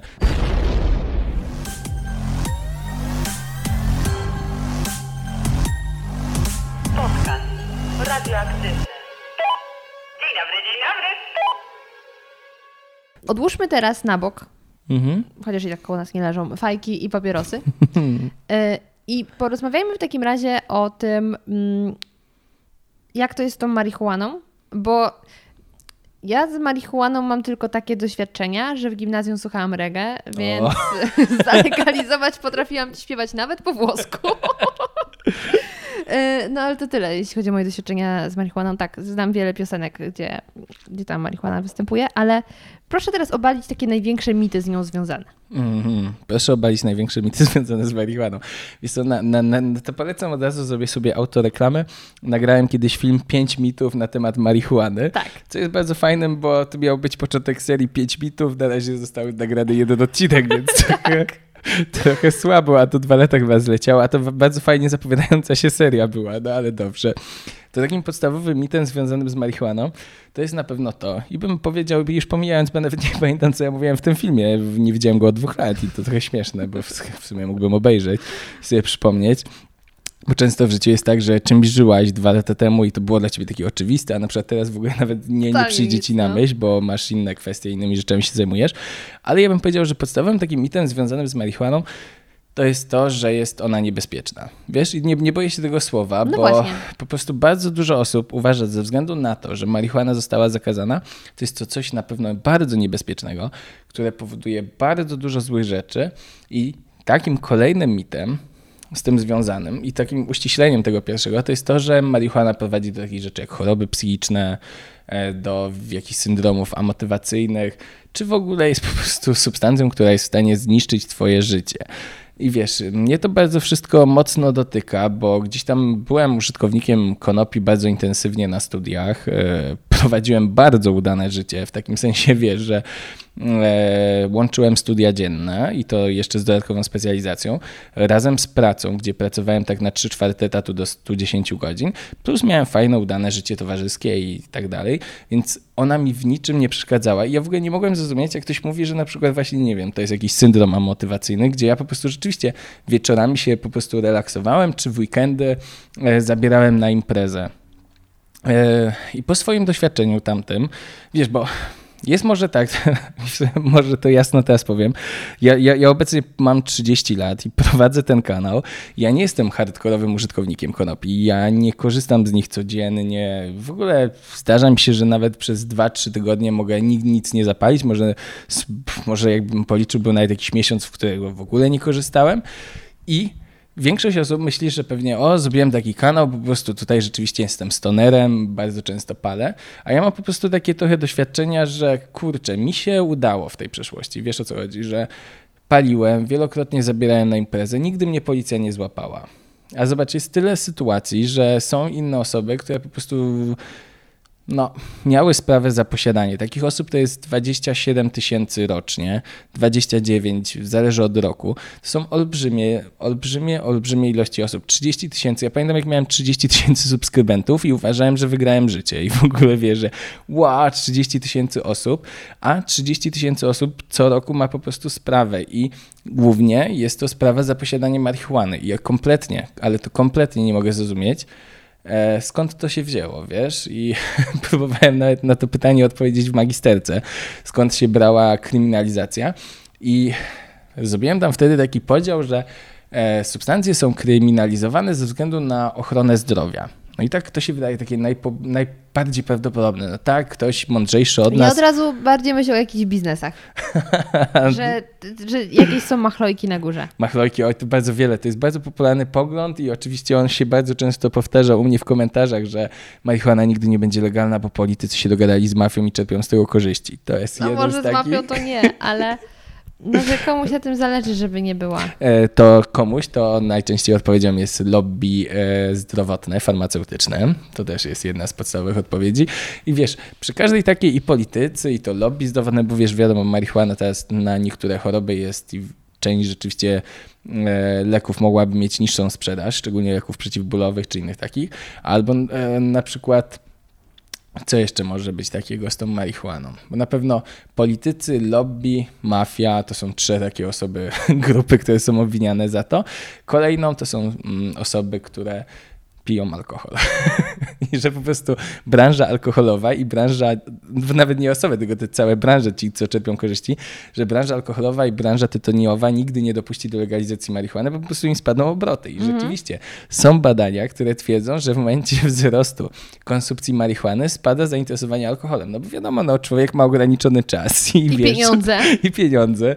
I jeż, jeżeli wychodzisz na, w piątek na imprezę, to się decydujesz z reguły. Czasem oczywiście łączy się marihuana marihuanę z alkoholem, część ludzi na przykład tego nie łączy, więc wiesz, e, może to spadać. Na przykład mam bliskich znajomych, którzy bardzo dobrze sobie radzą zawodowo, e, często pijają sobie wino wieczorami. No i ze względów dietetycznych głównie tak naprawdę, bo oni teraz bardzo zafiksowali się na punkcie zdrowia, e, mają dietę pudełkową, ćwiczą non stop, bla bla bla, rzucili palenie papierosów. Rzucili, tak. Rzucili, choć widziałem ich palących ajkosa. Teraz sobie przypomniałem, ale dobrze. Na, na, na pewno ograniczyli w to w dużej mierze.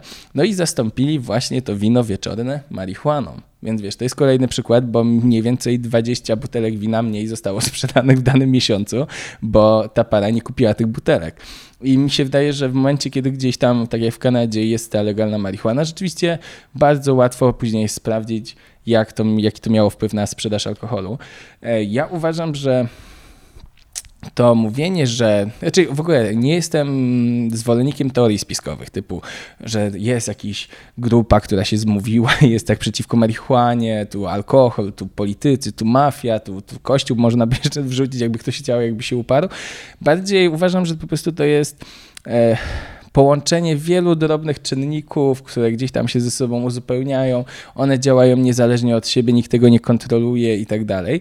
A branża alkoholowa i tytoniowa idealnie wie, co robić w sytuacji, kiedy marihuana staje się legalna, bo obserwuje ten mechanizm w Stanach Zjednoczonych i w Kanadzie i to wygląda tak, że jest producent piwa Corona, nie pamiętam jak to się nazywa, Constellation Brand chyba, to jest hmm. olbrzymia korporacja, no i w momencie, kiedy ta korporacja zauważyła, że marihuana wchodzi na rynek gdzieś tam, to po prostu kupiła pięćdziesiąt procent albo więcej udziału w jakiejś firmie konopnej i zainwestowała sporo pieniędzy, licząc, że po prostu to będzie trzecią jakby tam ich nogą, gałęzią. Więc wiesz, trzecią gałęzią. I tutaj branża alkoholowa nie powinna się tego tak aż bardzo obawiać w ogóle utraty, bo alkohol zawsze będzie na topie i uważam, że nic tam nie wpłynie na zmniejszenie konsumpcji alkoholu, bo człowiek po prostu Um, najwyżej co będzie pił bardziej świadomie albo korzystał z droższych alkoholi. Oni finansowo na tym nie stracą, bo po prostu ludzie zamiast wódki przerzucą się na whisky albo inne takie rzeczy i będą pić mniej. Whisky. Whisky.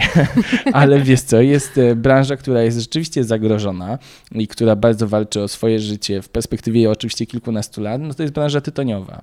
E, tyton nie ma dobrej prasy i tyton nigdy nie będzie miał już dobrej prasy, bo jesteśmy już za bardzo świadomym społeczeństwem, wiesz, pomijając to, że sto lat temu czy, czy siedemdziesiąt w reklamach Marlboro występowali lekarze, którzy mówili, że to jest super, więc... Tutaj będzie mała dygresja, product placement, tak. Ponieważ ja zrobiłam y, odcinek w ramach mojego drugiego o. podcastu kulinarnego Smacznego, ale ja tam nie opowiadam o tym, jak robić y, dobre jedzenie, tylko opowiadam ciekawe historie związane z jedzeniem. Mm-hmm. I w odcinku poświęconym temu, dlaczego jajka i bekon stały się kultowym amerykańskim śniadaniem.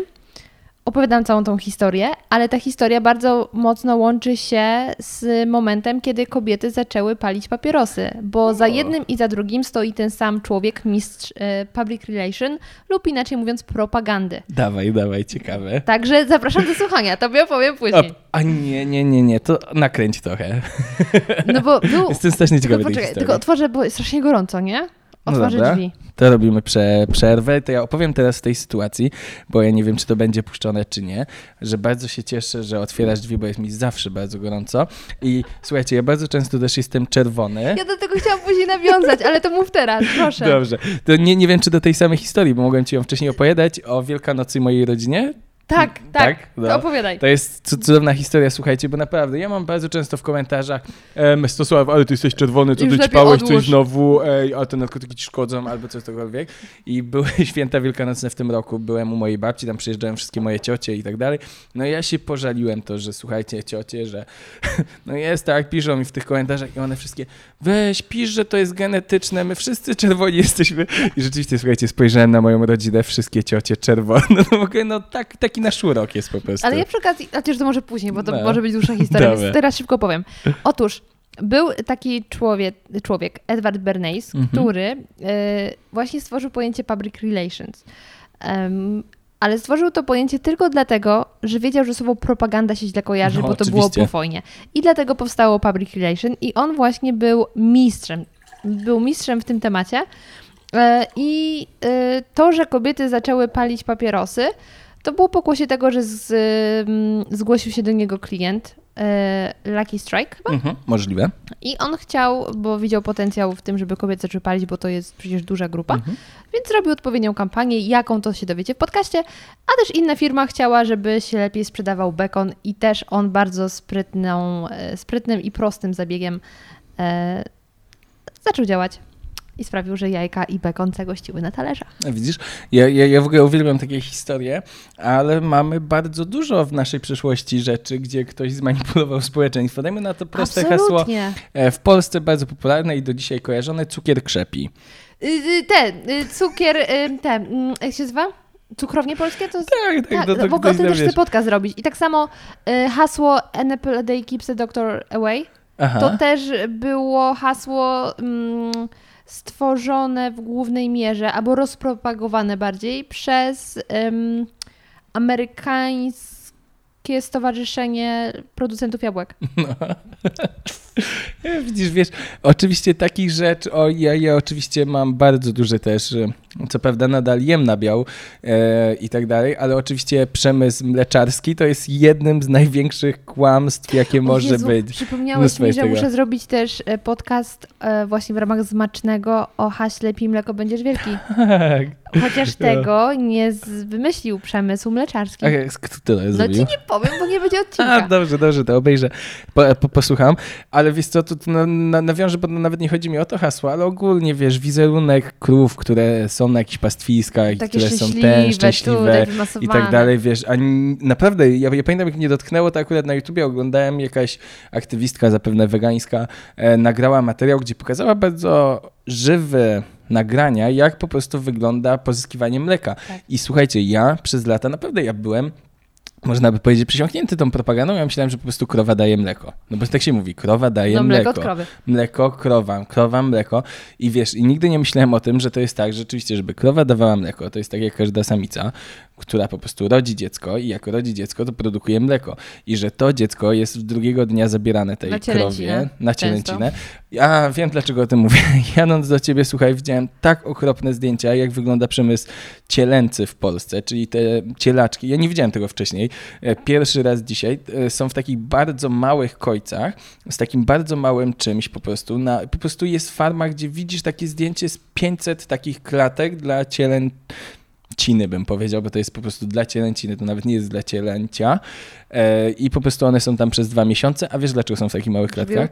E, też i żeby się nie ruszały, bo w momencie, kiedy one się nie ruszają, to to mięso jest nadal takie delikatne i takie młodzieńcze i tak mm, dalej. Nie, koszmar. Nie, nie idźmy tą I wiesz, i, dlatego o tym wspomniałem, po prostu my jako społeczeństwo często nie mamy obrazu całości, po prostu skupiamy się na prostych hasłach, które I gdzieś te, tam które są. I które się nam poda. Tak, które się nam poda. I wiesz, jeżeli na przykład przemysł nikotynowy miał bardzo dużo pieniędzy na reklamę, to oni robili to po prostu w bardzo prosty sposób. Ja nie pamiętam, chyba to mogło być właśnie Marlboro albo Camel, że o tam, nie wiem, siedemdziesiąt procent lekarzy używa kameli. Tak, tak, tak, tak było, było. Kurczę. Albo wiesz, jakiś ten wizerunek tego kowboja i tak dalej. Marlboro. Ma- Marlboro. Marlboro I nawet jeszcze za naszej młodości, na pewno mojej, bo ty jesteś młodsza, były reklamy jeszcze papierosów i to nie, nikogo nie dziwiło, wiesz. Dla mnie to, to jest... Seksowne kobiety, które palą. Tak, no wiesz, jest mnóstwo, mnóstwo sytuacji. Papierosy się kojarzyły w filmach, wiesz. Później się trochę zmieniło. Rzeczywiście, że jeżeli ktoś już palił papierosy w bardziej współczesnych filmach, to na przykład to był zły charakter. Bo coś takiego, wiesz. Mnóstwo jest takich rzeczy. Ale znowu złe kusi, tak, nie? Ale słuchaj, to jeżeli jesteśmy przy tym, a to jest nadal w temacie substancji psychoaktywnych, bardzo fajny materiał czytałem o tym, jak zmniejszono wypadki w Stanach Zjednoczonych spowodowane piciem alkoholu. Po prostu rozpropagowano coś takiego, to się jakoś po angielsku nazywało, ale po polsku bym to nazwał wybrany kierowca. To było jakoś mhm. inaczej i chodziło o to, żeby wśród młodzieży spopularyzować i ogólnie ludzi pijących, imprezujących, spopularyzować takie coś, że idąc na imprezę czy zaczynając imprezę, wybierasz już wcześniej z grupy swoich osób osobę, która nie będzie piła. No to się wydaje oczywiste. No dzisiaj tak. No my tak zawsze robimy. Dzisiaj tak, ale zobacz, i że, że tak robi. I ta osoba miała po prostu ludzi odwozić. I wiesz, jak do tego doszli? Nie jakimiś wielkimi kampaniami społecznymi, tylko po prostu osoba, która to wymyśliła, to jakiś pan doktor i tak dalej, skontaktował się z producentami filmowymi, żeby zamieścić lokowanie produktu w ich filmach. I tam, nie wiem, zgodziło się, dajmy na to, trzysta czterysta filmów, bla, bla, bla.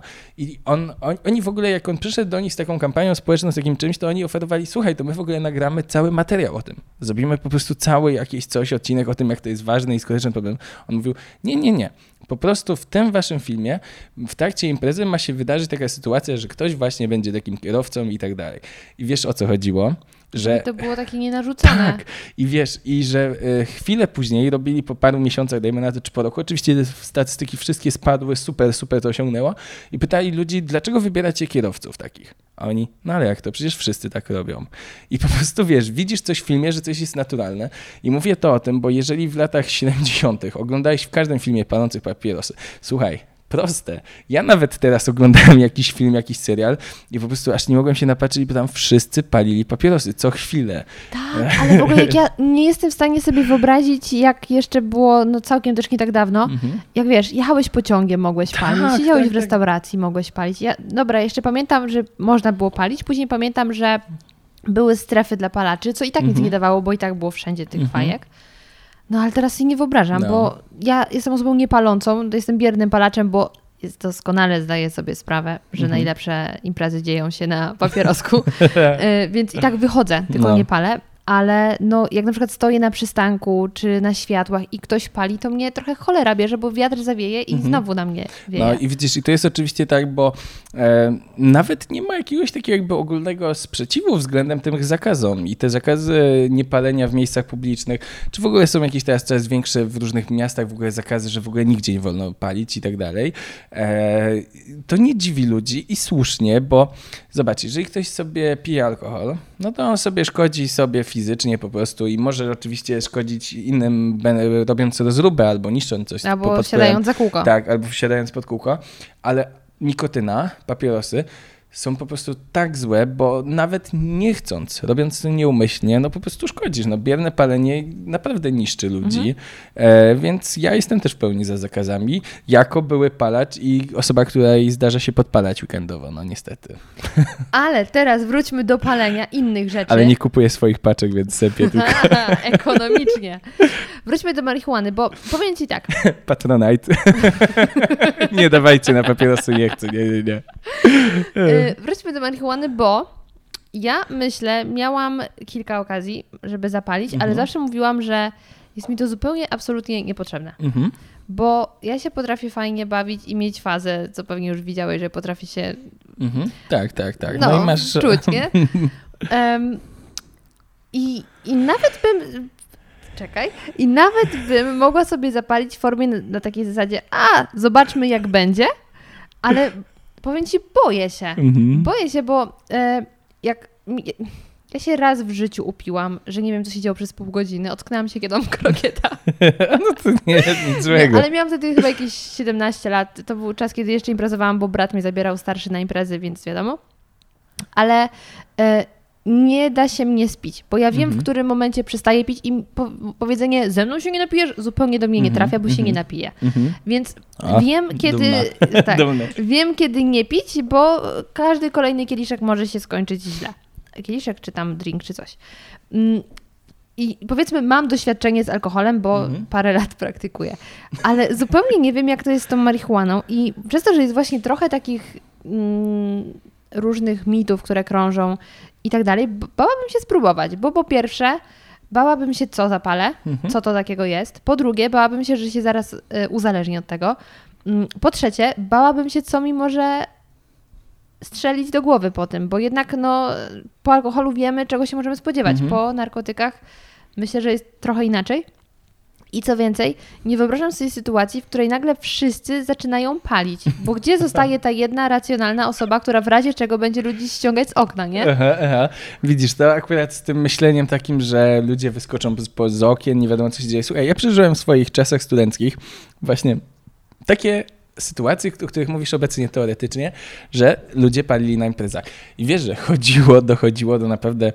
dziwnych momentów, dziwnych takich na przykład, że koleżanka pod e, wpływem paniki i stresu e, zamknęła się w szafie, weszła do dużej, dużej szafy i płakała w tej szafie. Ja pamiętam, jak do niej wszedłem, żeby jej pomóc, e, czy coś w tym stylu. To był taki spazmatyczny płacz i rzeczywiście ona przeżyła atak paniki pod wpływem marihuany.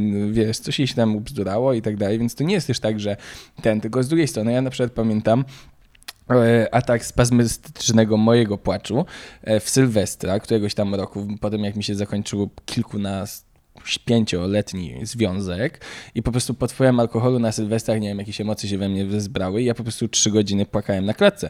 Wiesz, to, to nie był taki jakiś, to był taki...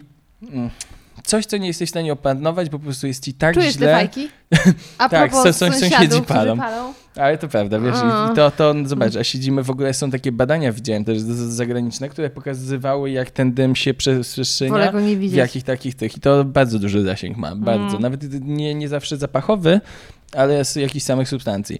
No. To czekaj, to teraz jeszcze do tej marihuany. Tak. Czyli prawdą jest, że ona wyostrza emocje, które już masz. Zdecydowanie tak, wyostrza sto procent tych emocji i jeżeli jesteś właśnie w złym nastroju albo coś się dziwnego wydarzy, to po prostu możesz się źle czuć, możesz się czuć dobrze, jeżeli jest w twoim życiu dobrze, albo w ogóle jeżeli ta impreza jest udana. Ale słuchaj, mogą być też takie sytuacje, że czujesz się dziwnie. Tak wiesz, mhm. że patrzysz i że ludzie coś gadają i tak się zastanawiasz, czy o tym. Masz takie niestandardowe myślenie. Ja na przykład y, przystopowałem trochę palenie trawy w pewnym momencie, bo wydawało mi się, że nie jestem sobą. Nie jestem sobą w takim sensie, że da, dajmy na to, zapaliśmy na imprezie i ja siedzę cicho. Ja nie mogłem tego zrozumieć, dlaczego ja się nie odzywam, a ja po prostu, wiesz, podwałem tej trawy, już tak analizowałem za bardzo, zastanawiałem się, co tam ludzie robią, co oni mówią, wiesz, i takie, e, e, po prostu zrobiłem sobie wtedy dłuższą przerwę i to minęło, nie? Ale wiesz, jak tak poszedłem z trzy cztery razy na imprezę i tak siedziałem i siedziałem, no to tak, wiesz, dziwne było. Ale e, będziesz na pewno też lepiej odczuwała muzykę.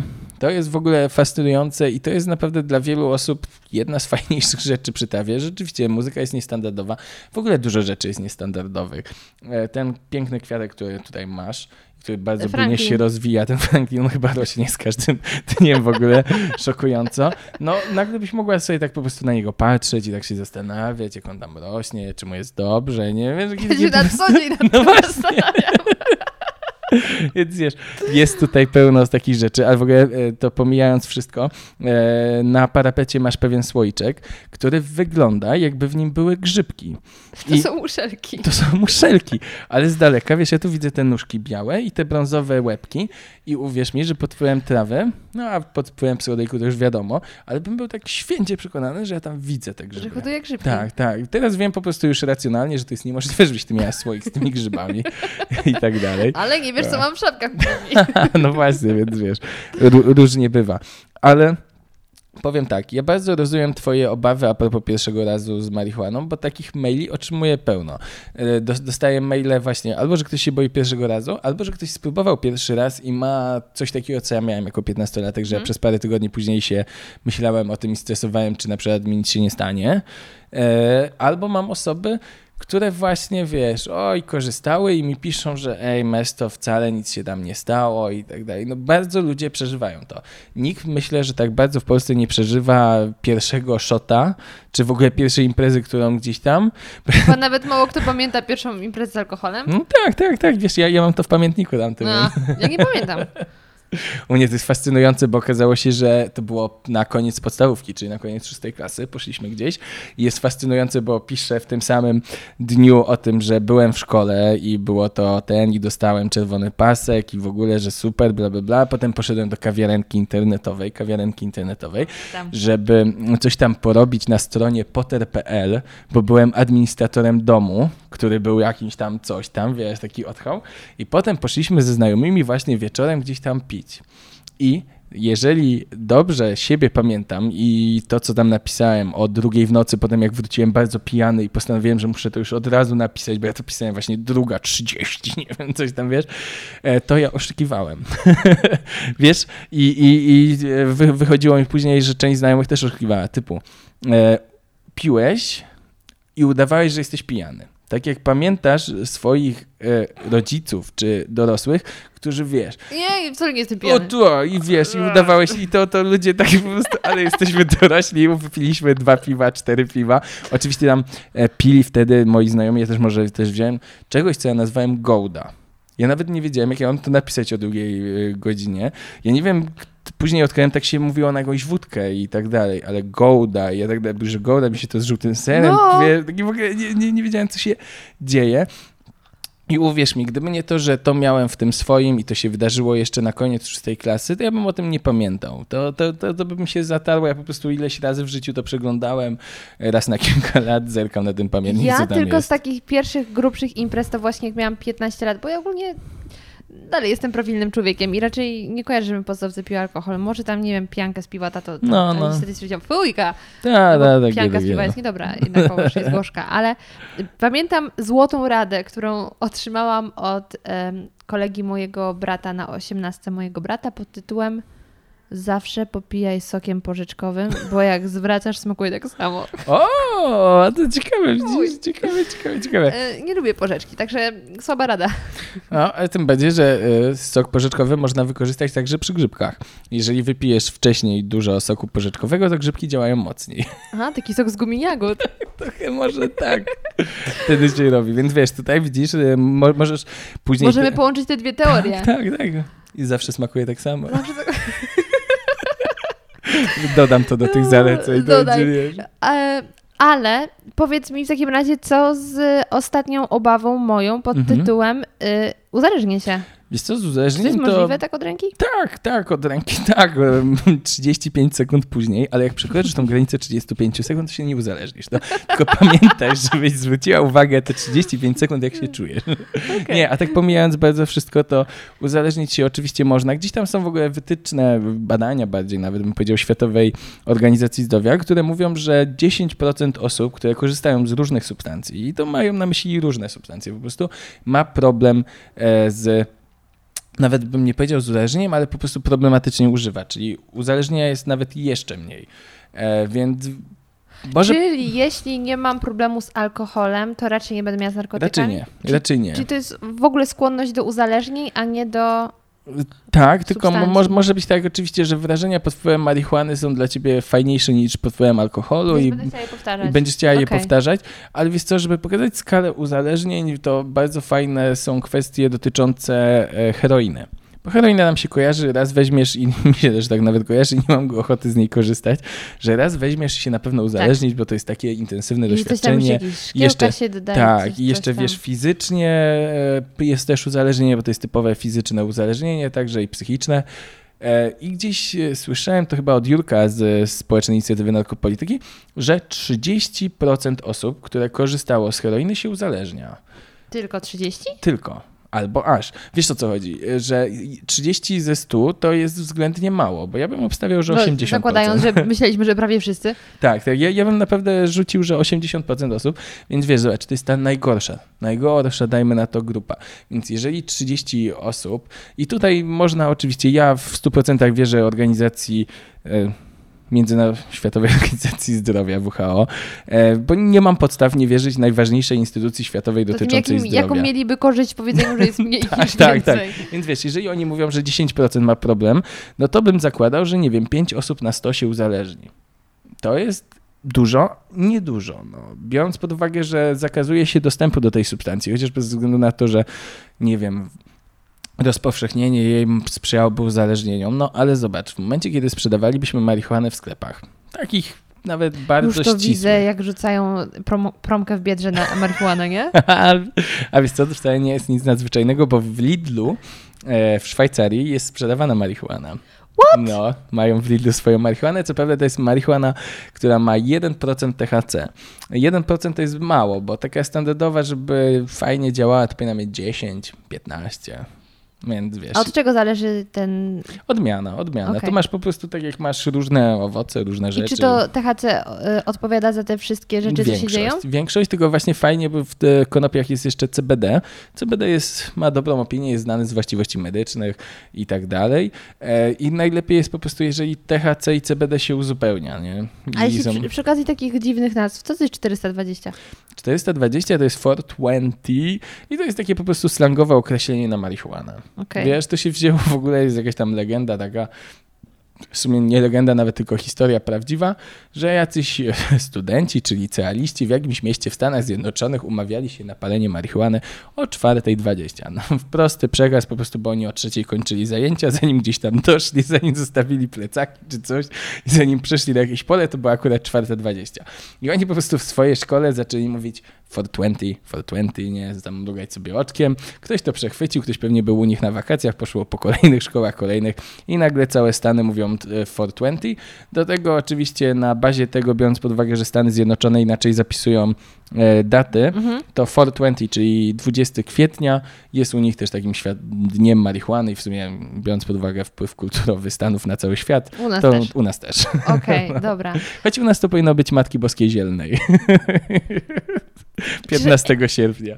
A, to wtedy też jest z Wojska Polskiego. A, no widzisz, o, to tak, to nawet było, można by połączyć trochę jakoś, tak, nie wiem, pacyfizm i, nie wiem, takie właśnie wojsko, że... Nigdy takie, więcej wojen. Nigdy więcej wojen, no, no widzisz. A? Dobra, no czyli ogólnie wszystko to brzmi całkiem dobrze, mhm. ale poza tym, że będę rozmawiała ze swoim kwiatkiem, albo przynajmniej zachwycała się tym, jak rośnie i zachwycała się muzyką, to jakich jeszcze można się efektów spodziewać po zapaleniu? Mhm. I ile takich buchów trzeba wziąć? Wiesz co, czym mniej, tym lepiej, tak bym powiedział. A wiesz? Można po jednym już mieć fazę? Można, można mieć. Mo- możesz coś poczuć. E, największym błędem, największym błędem osób korzystających z marihuany są zbyt głębokie wdechy, ale takie jeszcze, że bierzesz to. Nie, nie wiem, czy kojarzy, bo to, to trzeba być też w pewnym otoczeniu, bo mi to moi znajomi powtarzali od młodości. Bierz bucha, i trzymasz to. Trzymasz, ja w ogóle nie trzymasz. Potrafię się zaciągać niczym. W sensie próbowałam palić papierosy, nie umiem. I się zastanawiam, czy w takiej razie jest szansa zapalić. Dasz, da, dasz radę, nie wiem, mo- możliwe, że u ciebie też dobrym właśnie by się okazał waporyzator w sytuacji, kiedy nie masz... Nie, naprawdę. No właśnie mi się śmiała tak radośnie. Tak jak teraz, czemu jest mi tak wesoło? Bo ten zapach, co unosi się w koła, to zioła chyba. Nie? To nie fajki. To nie fajki. Oj, już przeszło na nas, widzisz? Ja też się uśmiecham. No, no i koniec wody nawet w słoiku, widzicie? Pusty słoik, biedna. Czekaj, uzupełnię. Będę, będę wodzianką. To ja teraz, będziesz mnie i tak słyszała, to ja będę opowiadał o tym. E, dlaczego... E... Oj, a, że waporyzator by ci się spodobał i naprawdę, bo po prostu mniejszy jest poczucie dymu, wiesz, jeżeli masz tutaj od tego dymu problem, to pod wpływem waporyzacji będzie zdecydowanie mniejsze, ale musisz pamiętać o tym, że pod wpływem tej marihuany też mogą wystąpić różne negatywne rzeczy. Dajmy na to suchość w ustach, możesz być zakłopotana. Suchość, suchość. Ale słodycz też i to słodycz bardzo często, bo się pojawia gastrofaza. Masz po prostu olbrzymią... olbrzymią ochotę jeść i łączyć niestandardowo smaki ze sobą. Moim ulubionym w pewnym momencie było na przykład jedzenie chrupkami. Brałem chipsy i jadłem nimi jogurty owocowe. I dla mnie to było najlepsze. Jogobella. Jogobella. Product placement. W końcu czekaliśmy cały odcinek. Dziękujemy bardzo w firmie Jogobella. Nie wiem, kto jest producentem Jogobelli. Cot. Cot. Cot niemiecki. Od niemieckiej Matki Boskiej zapewne. A, i podstawa. Podstawa, podstawa marihuany, przynajmniej w moim przypadku, bo ja też często po prostu mówię z mojej perspektywy, a każdego może się różnić, to jest nieszablonowe myślenie i bzdurne skojarzenia. Non-stop. Mogę mieć bardziej bzdurne Możesz. skojarzenia? To jest niemożliwe. Ale widzisz... E, Czy ty te... już swoim widzom sprzedałeś rozkminę o kaszy? Nie. Ciągle możesz to zrobić. Nie. Mm. Ale to jest grube. Mm. To jest grube. Na trzeźwo, naprawdę. I teraz tego słuchają osoby, które nie wiedzą, o co chodzi z tą kaszą i się tak zastanawiają, o co chodzi. Powinnam sprzedać, czy chcesz sobie zostawić na jakiś... Sprzedaj. Dobrze, moi drodzy, bo ja kiedyś rozkminiłam, że my rozróżniamy kaszę i ryż. Ale jakby się zastanowić, to ryż jest kaszą. Bo ryż jest tak samo rośliną, jak pszenica, jak żyto, jak gryka, jak jęczmień. Więc skoro jemy kaszę gryczaną, to dlaczego nie jemy kaszy ryżowej? ryżowej? Skoro mamy makaron ryżowy, a makaron może też być z pszenicy i z różnych innych rzeczy, to tak samo ryż jest kaszą, bo to jest po prostu ziarno ryżu. Mam. I teraz macie moją najgrubszą rozkminę, e, którą sprzedałam Mesto przy naszym pierwszym spotkaniu. Ja wtedy wow, wow co, co na ćpie. Nie, ale widzisz, to powiedziałbym tak, bo cały czas się pytasz, czy można być bardziej, czy można być bardziej. I to jest trochę tak, jeżeli małpie dasz pewne narzędzie, to ona wykorzysta to narzędzie w pewnym stopniu. Mhm. Jeżeli dasz to narzędzie panu nobliście, to on wykorzysta to w dużo lepszym stopniu. Więc mhm. wiesz, po prostu każdy po tej marihuanie trochę odczuwa coś, co jest na poziomie jego obecnego rozwoju psychofizycznego, bym powiedział. O Jezu, a to będzie dobre rozkminy byłyby. No, więc powiem ci tak, artysta wyciągnie co innego z tej marihuany, co innego wyciągnie z niej Sebix, który po prostu pośmieje się chwilę. Okej. Okay. No to powiedzmy, temat marihuany mamy, nie powiem z- załatwiony, no bo to jest szeroki temat, ale dziś tak dotknęliśmy go. Jeden buszek poszedł. Jeden buszek. Jeden dobry. To pogadajmy teraz o L S D. Okay. Co rozumiemy za jako L S D. Wiesz co, to jest fajne w ogóle, że, że pytasz, bo rzeczywiście jakby tak spytać ludzi, o jakie znają substancje, narkotyki, to by była hera, coca, hasz, L S D, nie? Powiem tak, ja nie mam problemu, żeby powiedzieć, że czegoś nie wiem, bo domyślam mm-hmm. się, że jeśli ja czegoś nie wiem, to jest rzesza ludzi, którzy nie tak, wiedzą, ale się tak, nie przyznają. Tak. No oczywiście, że tak i nawet w tym filmie, co teraz nagrywałem, słuchaj, pytaliśmy ludzi o różne rzeczy, no i gadali głupoty. No, było tak, że gadali głupoty. Ja zachowywałem stoicki spokój, bo po prostu uważam, że to nie jest ich wina, że, że gadają głupoty, po prostu o tym się nie mówi. I cieszyłem się, że część osób przynajmniej powiedziała, no ale wiesz co, tak naprawdę ja się nie znam. Ale myślę, że jest tak i tak. I wiesz, już wtedy fajne to było. Nie to, że upierasz się w jakimś bzdurem poglądzie, mhm. a po prostu mówisz, że no nie, nie masz wiedzy na ten temat. I jeżeli chodzi o L S D, jest to substancja, wokół której narosło chyba najwięcej mitów takich. Ona się bardzo kojarzy z tą kulturą, lata sześćdziesiąte, hipisi, kwasy za darmo. Tak, wiesz. Słuchaj, tam było przecież takie sytuacje, to też jest zaskakujące. Nie wiem, że po prostu ktoś rozdawał kwas za darmo, bo uważał, że wszyscy ludzie powinni jeść kwas. Albo widziałem takie fajne zdjęcia L S D one dollar. Nie, wiesz, nie wiem, jaki był wtedy przelicznik za dolar, ale zakładam, że to by było nadal dość niedużo, jeżeli jeden dolar tylko za, za kwasa. Gdzieś tam oczywiście on został w pewnym momencie zakazany. To jest w ogóle fascynująca historia tak naprawdę, samo jego powstanie. Nie masz o tym filmu, nie? Wiesz co, mam i to jest w ogóle... Czy to właśnie o L S D masz, tak, bo, to o jest, którymś masz. To, to jest moja porażka, bo to jest seria W O N, która się ciągnie od dłuższego czasu.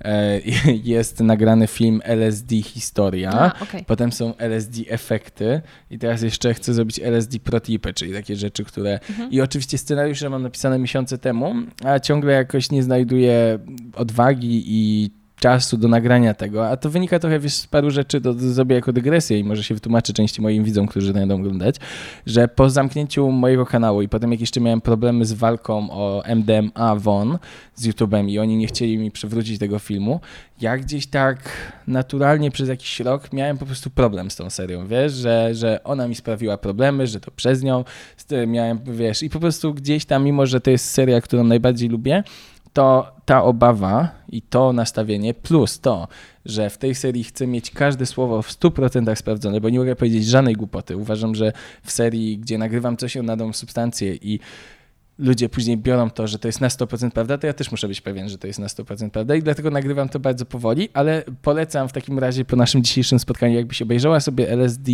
W O N e, na temat efektów bardziej A. nawet. Albo zacznij historię, potem efekty, to łącznie jest może z pół godziny, więc mm, nie niż Alicja, spoko. Ale spoko. A w drugim bardzo się postaraliśmy razem z Kacprem, który mi pomaga czasem w montażu, e, bo staraliśmy się przedstawić te efekty. Ja znalazłem zdjęcia, filmy, które najbardziej pokazują, jak na przykład wygląda morfizm, jakieś różne rzeczy. I Kacper to ładnie mi zmontował tak, żeby to ładnie wyglądało. I trochę w taki naukowy sposób próbuję tam wyjaśnić, co można wiedzieć po L S D. Biorąc pod uwagę komentarze osób, które nigdy nie korzystały, no myślę, że to się sprawdziło. Ale powiedz mi, czy L S D to jest konkretna jedna substancja, czy to jest grupa mhm. różnych substancji? Więc to, to jest jedna. To jest L S D dwadzieścia pięć dokładnie. Mhm. I to jest tak, że właśnie ten naukowiec Albert Hofmann, patrzę tak... Nie, patrzę, bo wydaje mi się, że pada, ale nie pada. Aha, nie, myślałem, że sąsiada szukamy.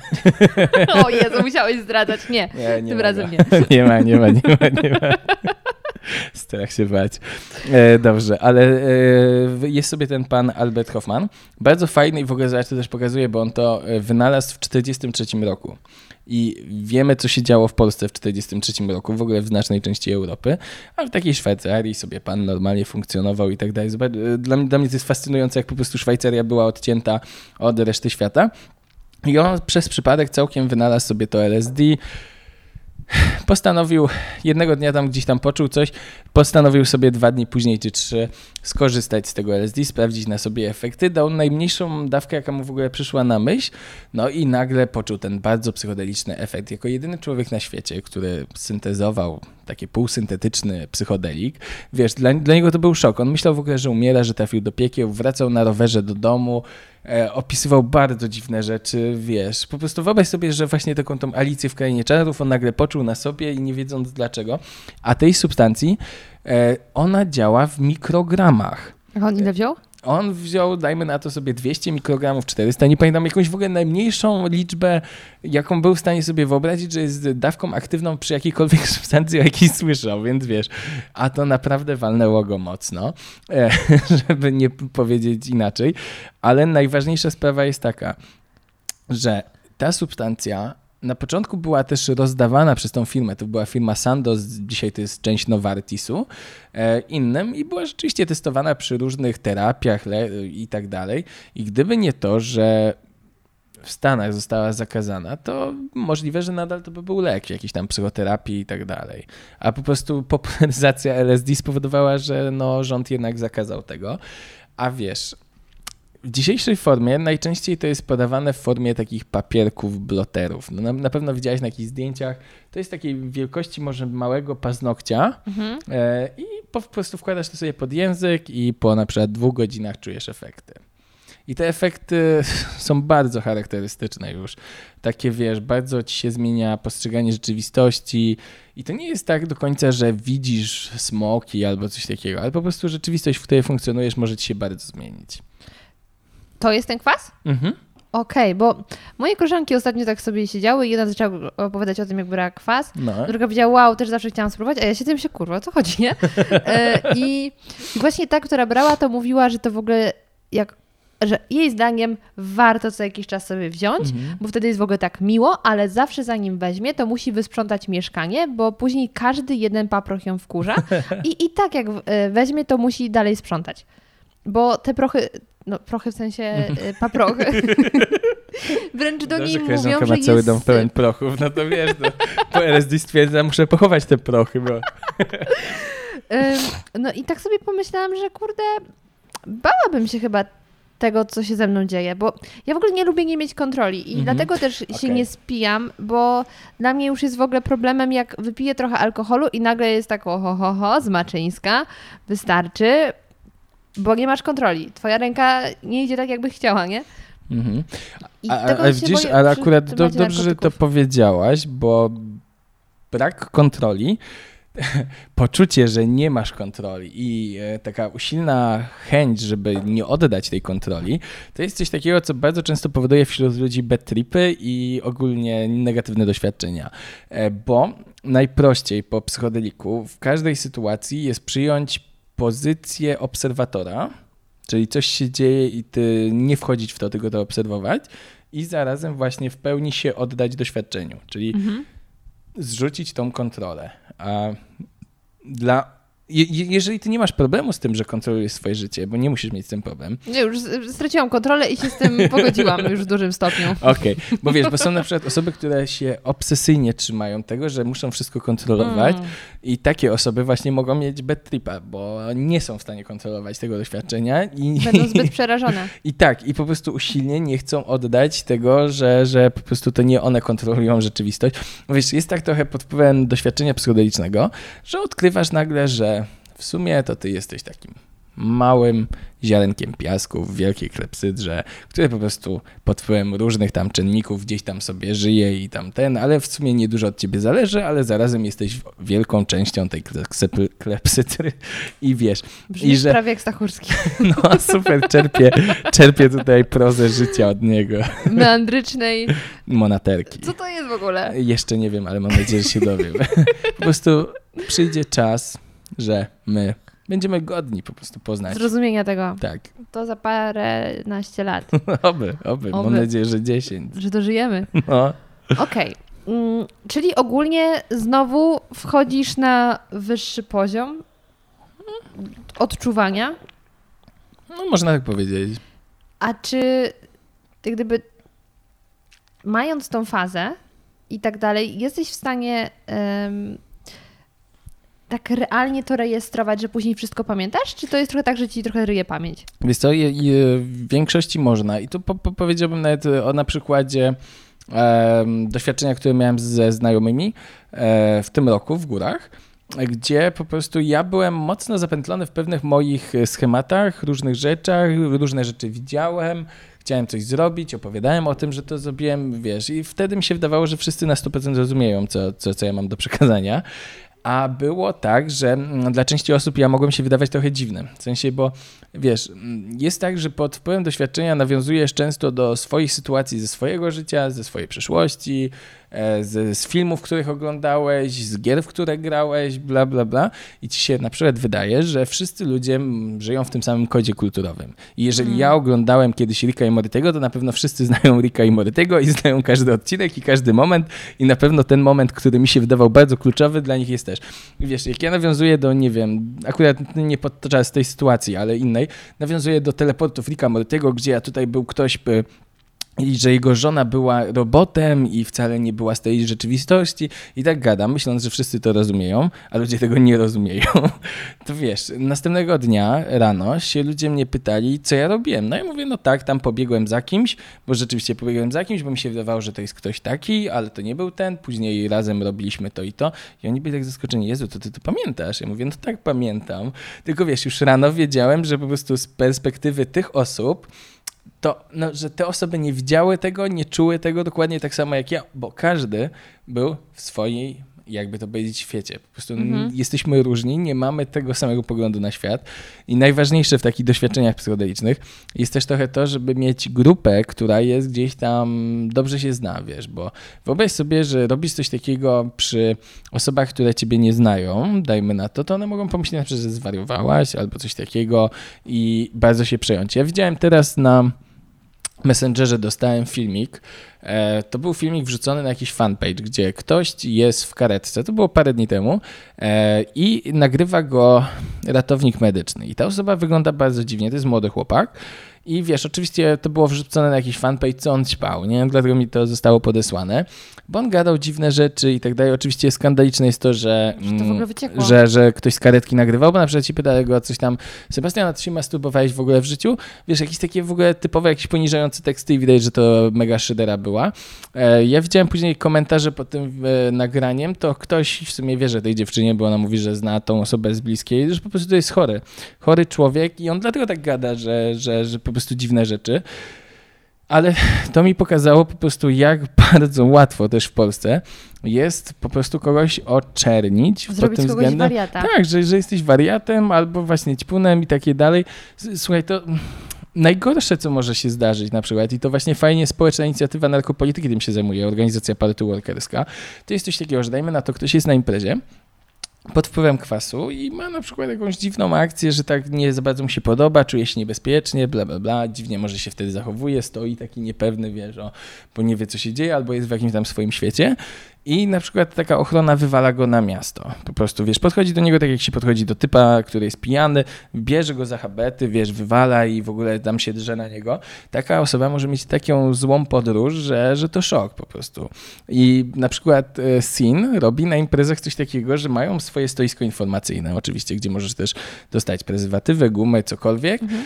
ale mają też często taką kanapę, czy leżankę, czy coś, jakieś światełka i tak dalej. Jeżeli ktoś ma no źle się czuje na imprezie, a można się źle poczuć na imprezie. Może cię przytłoczyć liczba osób, muzyka nawet ci może przestać podobać, bo może ci się wydawać jak z antychrysta jakiegoś albo cokolwiek, to wtedy oni się tobą zajmą, wiesz, posiedzą z tobą, pogadają, wyjaśnią coś.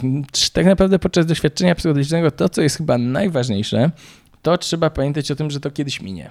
Że to minie. A właśnie po jakim czasie?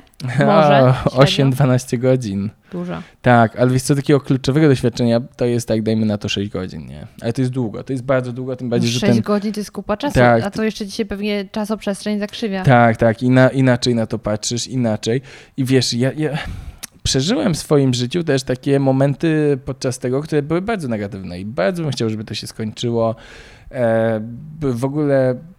No naprawdę, zdarzało mi się w ogóle tracić kontakt taki z moim ja, że zapomniałem na przykład, kto jest moim rodzicem, zapomniałem, gdzie jestem, za, za chwilę nie byłem pewien, czy ja jestem Damian. Wiesz, ba, bardzo dużo różnych rzeczy ci się może wydarzyć i wszystko zależy od tego, czy jesteś w bezpiecznym otoczeniu.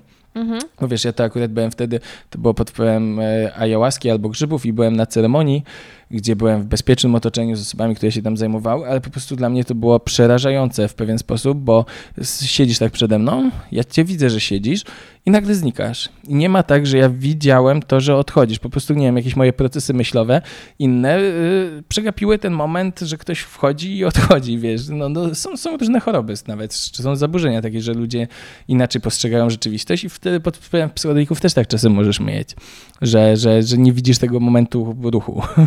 To było przerażające. Wspomniałeś o tej ajo... ayahuasce. Co to jest? Bo też no. dużo o tym rozmawialiście z Karolem, a...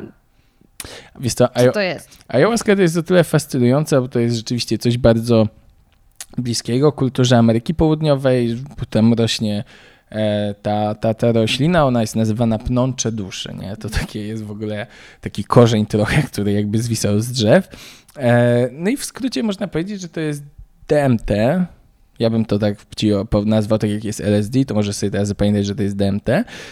Pije się to w bardzo takiej rytualnej formie, że po prostu pewne substancje, tam też ruta stepowa na przykład, różne rośliny mogą być ze sobą mieszane. To chodzi o to, że trzeba połączyć inhibitor razem z tą substancją, żeby, żeby to działało lepiej. Wiesz, tam zachowujesz różne zasady, typu nie jesz mięsa przez jakiś czas, bla, bla, bla, przygotowujesz się do tej ceremonii.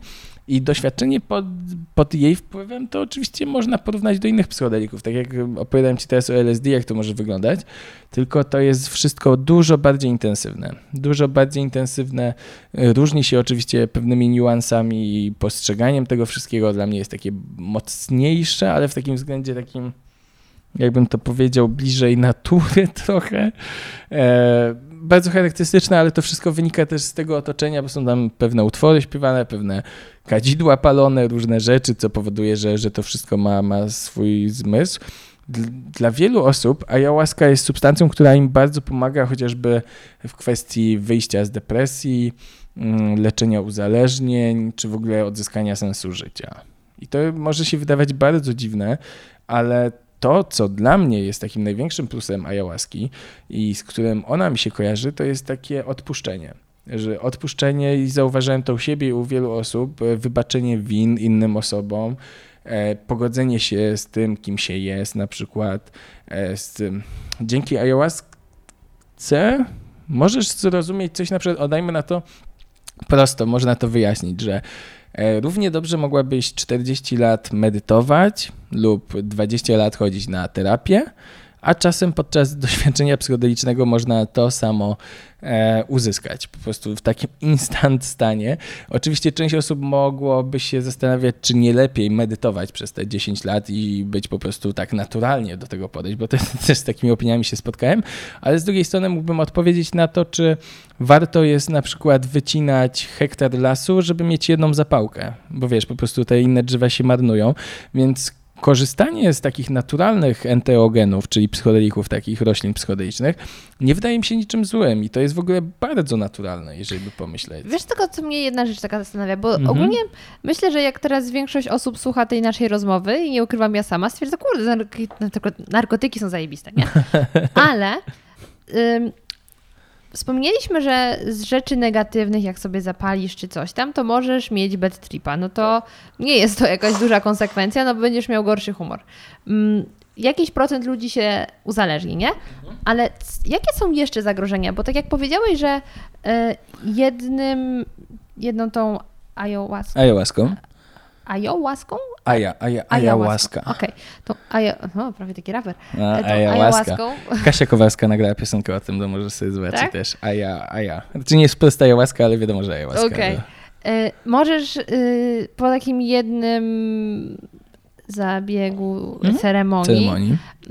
Y, sobie coś zmienić w głowie, poukładać i tak dalej, ale no to fajnie, jak ci wyjdzie na plus, tak. ale... Czy po takim jednym razie możesz też sobie coś skrzywić mocno? O, oczywiście, że tak. No właśnie. Oczywiście, że tak. Wiesz, i istnieje ryzyko. Pytanie. Mając świadomość, że kiedyś dziwnie się po tym czułeś, źle się czułeś i tak dalej, mhm. jakieś tam lęki i zażywając też inne substancje nie zawsze było fajnie, czy warto ryzykować dla mhm. tych doświadczeń, które mogą ci dać te substancje? Tak, wiesz co, bo ryzyko nie jest wcale jakieś takie bardzo duże, tak jakby na to spojrzeć. Um, Dajmy na to nawet w moim życiu. To ja bym powiedział, że to jest pięć procent szans, że będzie coś negatywnego. W moim przypadku. Oczywiście w innym przypadku może być du- du- dużo więcej, ale źle prowadzona ceremonia na przykład, albo pod wpływem złej osoby mogą ci się wgrać takie rzeczy, że po prostu później będziesz miała stany lękowe, czy, czy wzmocnić się Gdzie twoje... Gdzie to się w ogóle odbywa? Wiesz co, to się odbywa w... miejscach. Powiem ci tak, to, to, to jest wszystko na etapie nielegalności, więc... No tak, tak, ale bardziej czy to się w miastach odbywa, czy gdzieś na jakichś nie, Bieszczadach, nie, nie. Da, daleko w lesie? Du, du, dużo odbywa się właśnie w okolicach Czech, Bieszczady, inne takie rzeczy to też są skazane, ale na przykład to, gdzie ja tam jeździłem, to było w województwie łódzkim, nawet mógłbym powiedzieć w sumie w centrum Polski. E, to był pewien dom, który był w miarę na odludziu, z małym stawikiem nawet... I tak dalej, więc. I ty oczywiście miałeś sąsi... wywar z tej rośliny, tak? Tak, i oczywiście sąsiedzi myślę, że nie mieli świadomości, co nam się wydarza. Najczęściej potrzebna jest do tego taki w miarę duży wspólny pokój yy, i trochę przestrzeni takiej, bo czasem można wychodzić na zewnątrz, czasem nie można. Tam akurat gdzie ja jeździłem, można było chodzić sobie, czy, czy może bardziej, jeżeli byłeś już któryś raz na ceremonii, to też nie było problemem. Ja byłem takim bezproblemowym uczestnikiem w ogóle, wiesz. O, czasami ludźmi trzeba się zajmować. Ludzie mają właśnie olbrzymie stany lękowe, takie pod wpływem doświadczenia, boją się, płaczą, e, chcą pogadać, nie wiedzą, co się z nimi dzieje, bla, bla, bla. Ja sobie po prostu wychodziłem i I zwiedzałem tak, drzewa, rozmawiałem z drzewami, e, podchodziłem do chatki, gdzie sobie ubzdurałem, bo to była stara chatka jakaś obok, e, że w środku jest moja babcia i wtedy jakieś rozkminy rodzinne o tym, jak kocham babcię i w sumie, że o i takie, wiesz, no takie mnóstwo rzeczy. Czasem zdarzało się na ceremonii też tak, że na przykład ktoś się rozbierał do naga e, i stwierdzał, że po prostu... Wiesz, to, to może brzmieć bardzo dziwnie i ktoś może mógłby powiedzieć nawet, że dom wariatów, bo tu jedna osoba płacze, tu inna się rozbiera, tu inna coś tam, ale dla takiej osoby tamto rozebranie się... Yy, Wiesz, mnie to też wtedy nie dziwiło. Dla niej to było takie coś, że ła, ja jestem człowiekiem, nie? Że ja to ja, nie muszę się niczego wstydzić, Bóg mnie stworzył, czuję Boga, nie wiem, bo też wtedy Ty, dużo takich religijnych rzeczy było. Dla mnie mówisz o tych rzeczach, nic z tego mnie nie, dla mnie nie, nie zaskakujące, no nic, bo ja bardzo mocno wierzę w kosmos. Aha. I na, wiem, jak to raz brzmi, ale w sensie... Wszechświat cię kocha. Wszechświat, totalnie. E, tylko na tej zasadzie, że właśnie... Czas, ludzie za bardzo chcą się odciąć trochę od natury, trochę od takiego człowieczeństwa i ciągle pędzimy i się nie zastanawiamy nad tym, jak wygląda życie, a przez to gubimy kontakt ze sobą. Więc mhm. właśnie medytacja, yoga. Dla mhm. mnie to jest spoko, żebyś sobie przypomniał, ej, ja jestem człowiekiem, a nie jakimś robotem, czy nie jakimś popychadłem, ja mam prawo do szacunku i tak dalej. I jesteśmy częścią przyrody, dlatego ja nazywam mojego kwiatka Franklin. Franklin. E, nie dlatego, że jest Benjaminem, więc mi się skojarzyło z Franklinem. E, I bardzo szanuję przyrodę. I też e, mam świadomość, że na przykład poprzez to, co jesz, możesz wpływać na siebie. Mhm. Poprzez to, poprzez to, co myślisz, możesz wpływać na siebie, więc tego typu zabiegi, że ktoś się rozbiera w formie takiego oczyszczenia, zupełnie mnie nie dziwi. No, wiesz, i ta, ta osoba podchodziła do innych osób też i przytulała i mówiła dziękuję, dziękuję, że jesteś. Wiesz, takie emocjonalne różne rzeczy. Ja też pamiętam ze swoich momentów, jak ja bardzo uwierzyłem w to, że żyję. Tak, że żyję, że jestem osobą, która... fizycznie odczuwa, która ma zmysły. Ja uwielbiam przytaczać historię, bo to naprawdę mnie bardzo dotknęło, jak ja poczułem zapach. Ja w ogóle jestem osobą, która ma dobry węch i czuję często coś, co inni nie czują, dlatego mam na przykład problem czasem z wyrzuceniem śmieci, mm-hmm. ze z zebraniem kupy psa. To jest śmieszne, ale w sumie powiem wam, no i naprawdę zdarzyło mi się dwa, trzy razy w życiu zwymiotować ze względu na to, że poczułem zapach kupy psa. Wyobraź sobie, jestem, ja je, no wyprowadzam psa rano, to, to nie, nie, nie wstydzę się tej historii, bo to jest bardzo ludzkie. Jest siódma rano czy któraś, no moja mała zrobiła kubkę, zbieram ją i o nie, nie, nie, ten zapach to nie jest mój zapach i tak... Uff. Jakie oczyszczenie w ogóle! Straszne to jest, a, a żeby było śmieszniej, bo na ceremoniach ayahuaski się wymiotuje. Z reguły się wymiotuje. Ja jeździłem, jeździłem i ja nigdy nie wymiotowałem. No. Nigdy. I, i ja czułem coś takiego, że ej, czy ja nie jestem godzien? Czy ayahuaska nie jest dla mnie? Wiesz, takie, takie, takie głupie myślenie, ale to się rodzi w człowieku takie, dlaczego wszyscy wymiotują, a ja nie?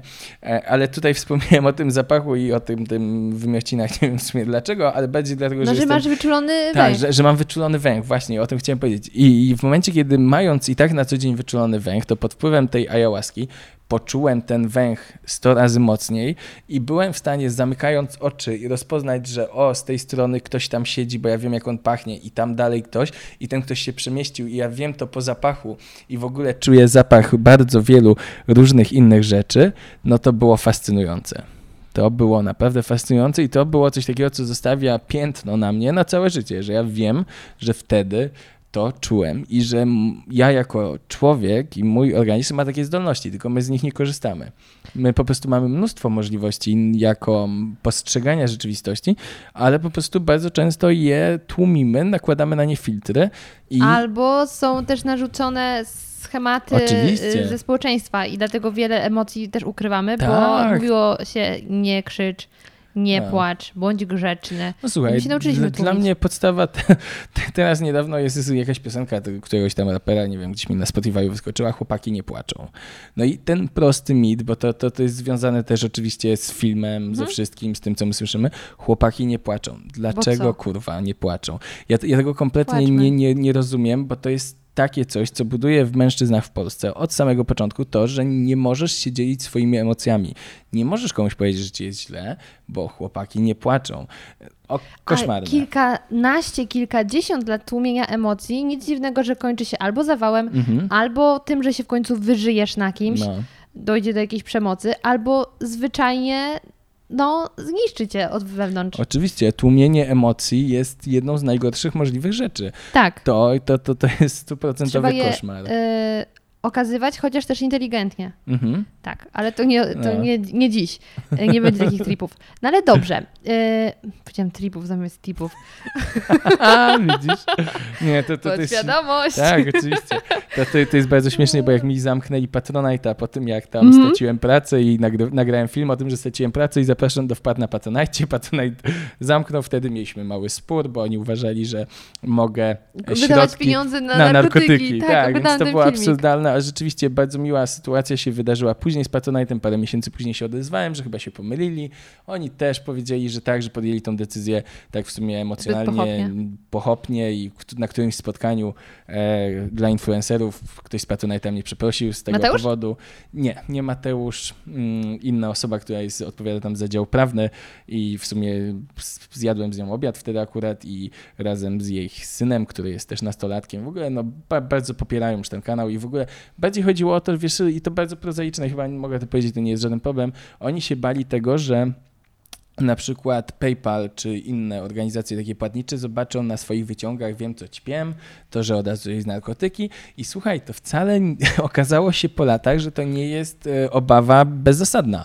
Ja pracuję w Fundacji Polska Sieć Polityki Narkotykowej i dosłownie tydzień temu czy dwa M-Bank nawet chyba, tak, nie wiem gdzie mamy konto, ale wydaje mi się, że w M-Banku, e, wypowiedział nam trzy konta ze względu na to, że istnieje podejrzenie, że to jest terroryzm i pranie brudnych pieniędzy.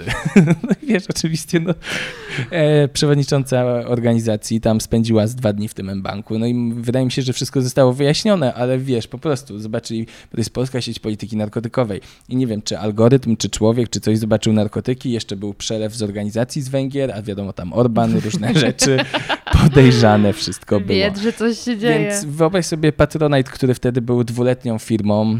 Jakby im tam zamknęli na tydzień konta czy na dwa i trzeba by było wyjaśnić, że to jest jakiś youtuber, że w sumie coś tam i tak dalej. Dla nich mogłoby być to problemem, więc uznali po prostu, że prościej wywalić, co oczywiście było wtedy dla mnie olbrzymią szkodą, bo myślę, że do... no miałbym dużo w Patronite'a wtedy, wiesz, bo to były takie pierwsze emocje, a wiesz. A wiem, dlaczego do tego piję. Dlaczego o tym wspomniałem. Powiedziałeś o, o tych tipach. Tak. I słuchaj, zamiast Patronite'a założyłem bardzo szybko, bo mi widzowie podpowiedzieli, Tip and donation. Taka gdzieś tam, gdzie wpłacasz jednorazowe tipy i oczywiście nie mogłem się nauczyć tego i na każdym live'ie czy filmie mówiłem Tip and donation. Będę wdzięczny za wpłaty na Tip and donation. Słuchaj, ale skoro już wspomniałeś o tym filmie, to ja też go oglądałam mhm. i przejrzałam sobie komentarze i to jest rzecz, która mnie nie przestaje za, zachwycać wręcz. Mhm. Że ludzie komentując stare filmy nie patrzą na datę.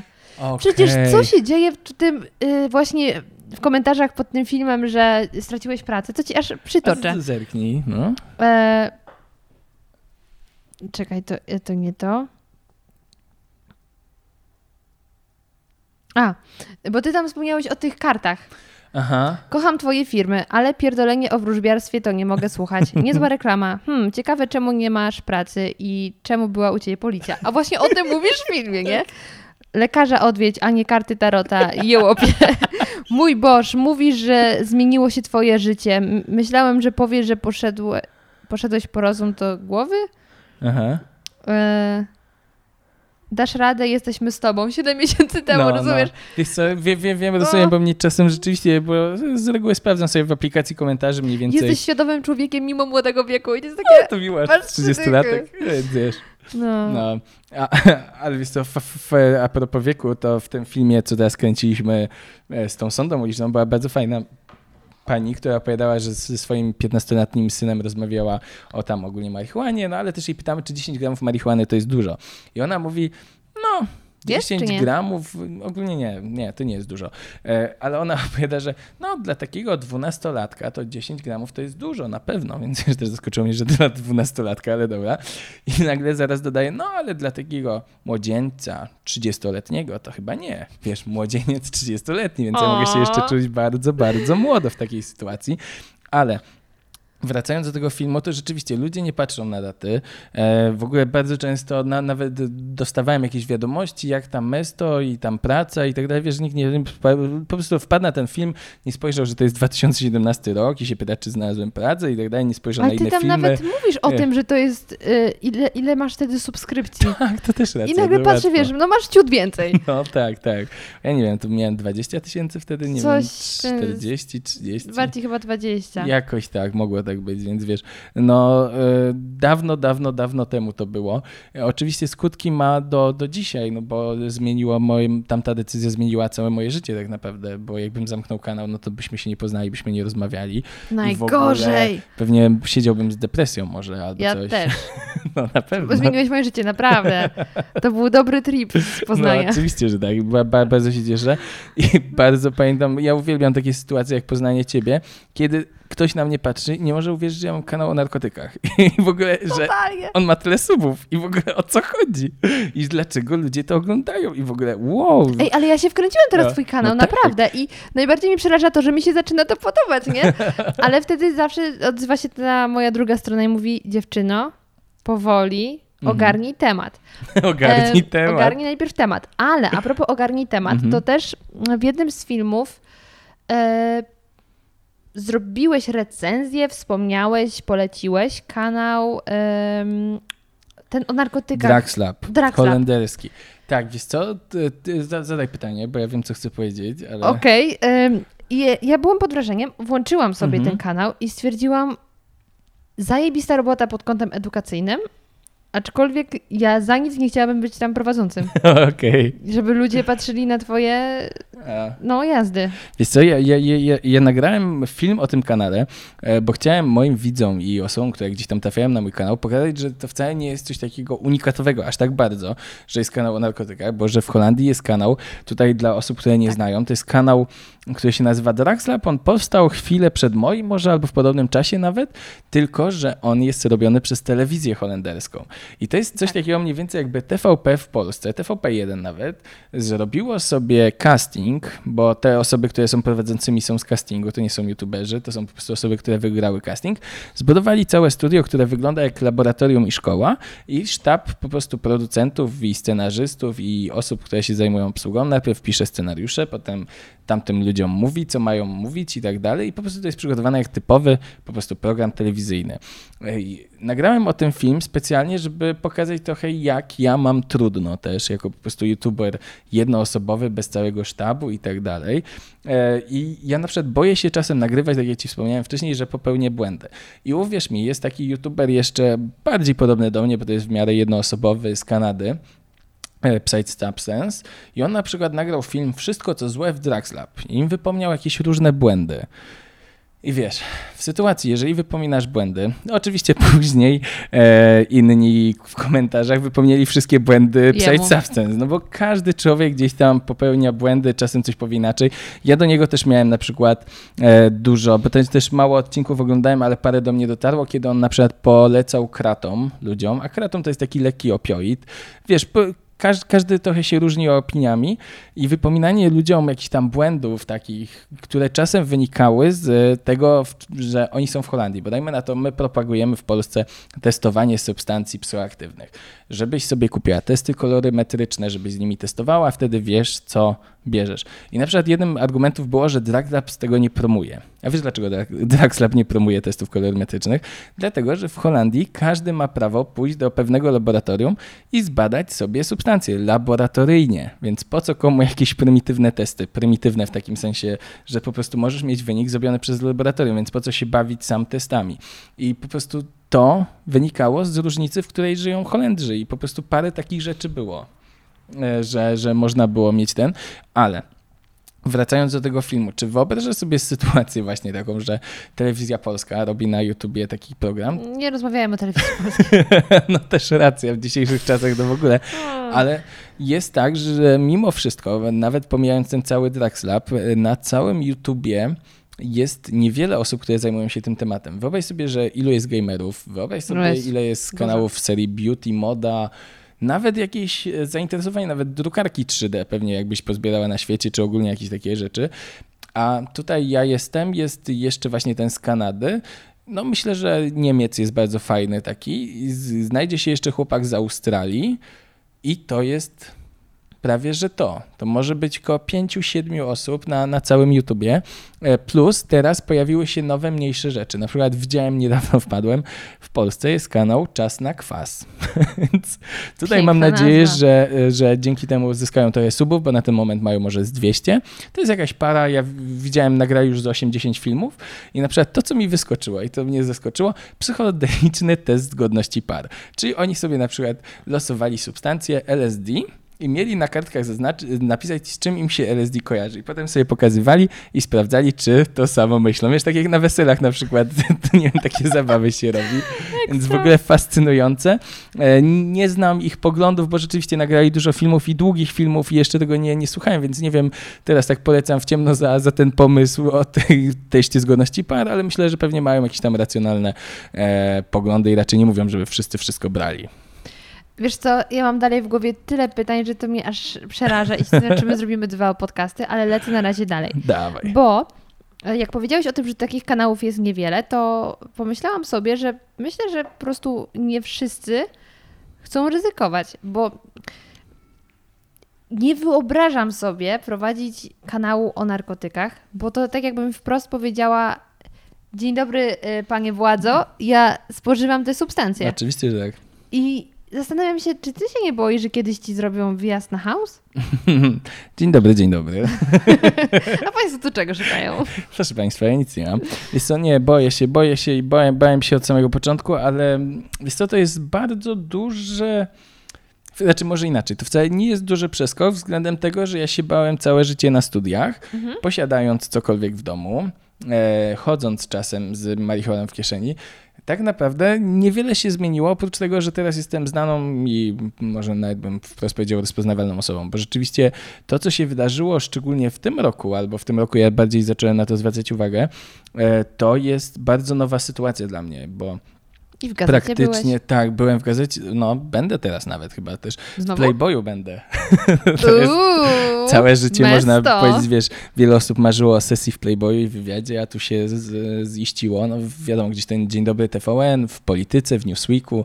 Gdzieś tam to rzeczywiście pomaga, bo docieram wtedy do osób, które nie wiem, nie słyszały o kanale gdzieś tam, ale bardziej chciałem nawiązać do nawet nie tej sytuacji takiej typowo medialnej, ale takiej typowo ludzkiej, e, która jest dla mnie zaskakująca. Samo to, że nie jestem anonimowy już i w każdym praktycznie miejscu, w którym jestem, a szczególnie jeżeli to jest, dajmy na to, impreza masowa, to już jest w ogóle bez ten, ale wystarczy. Jadę pociągiem, jadę autobusem. To powiedziałeś kiedyś, jak wracałeś do domu, nie? I tych typów cię śledziło. Tak, to też było, to, to też było zdjęcie. Coś, że rzeczywiście osoby, które zobaczyły, że to jestem ja, szły za mną w stronę mojego domu, zastanawiając się, czy to ja, zatrzymały się w końcu, wiesz, ja już też, też złapałem rozkminę, bo to była grupka chłopaków takich podejrzanych, kurczę, środek nocy, pierwsza w nocy, czy któraś.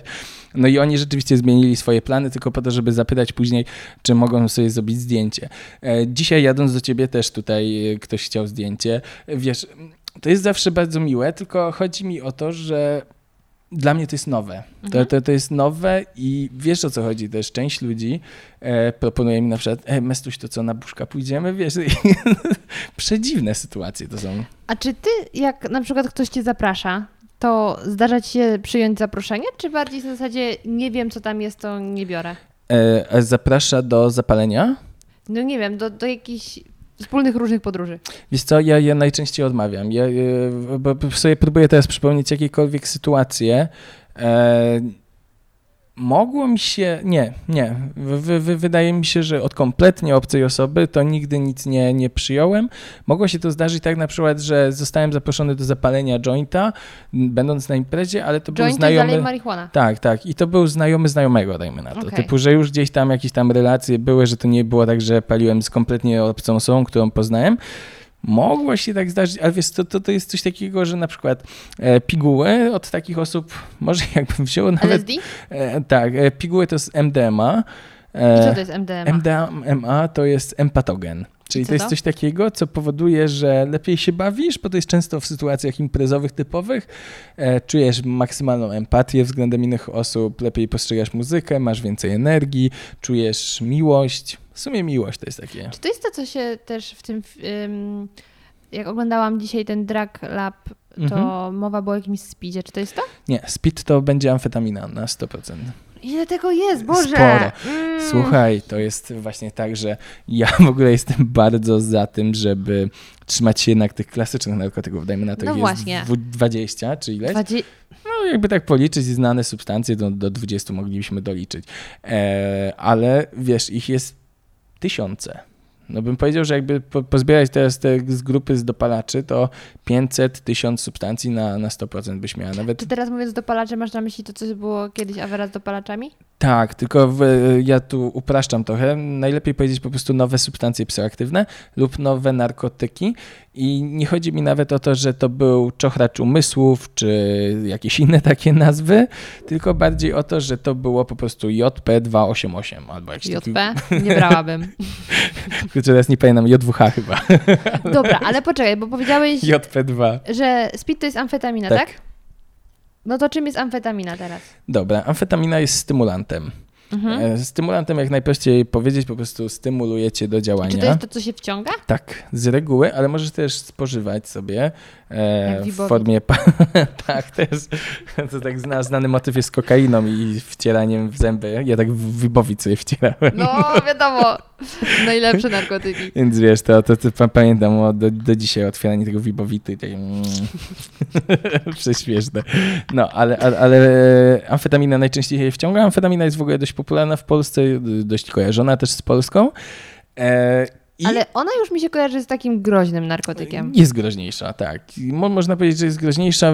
Potencjalnie wiąże się z większym ryzykiem uzależnienia, z większą ilością problemów zdrowotnych, które by z tego wynikały, ale to wynika głównie też z mechanizmów działania. Dajmy na to, że na przykład spożywanie amfetaminy ma wpływ na nasz układ kardiologiczny. układ mhm. sercowo-kardiologiczny i po prostu przy długim spożywaniu może się pojawić po prostu problemy z sercem.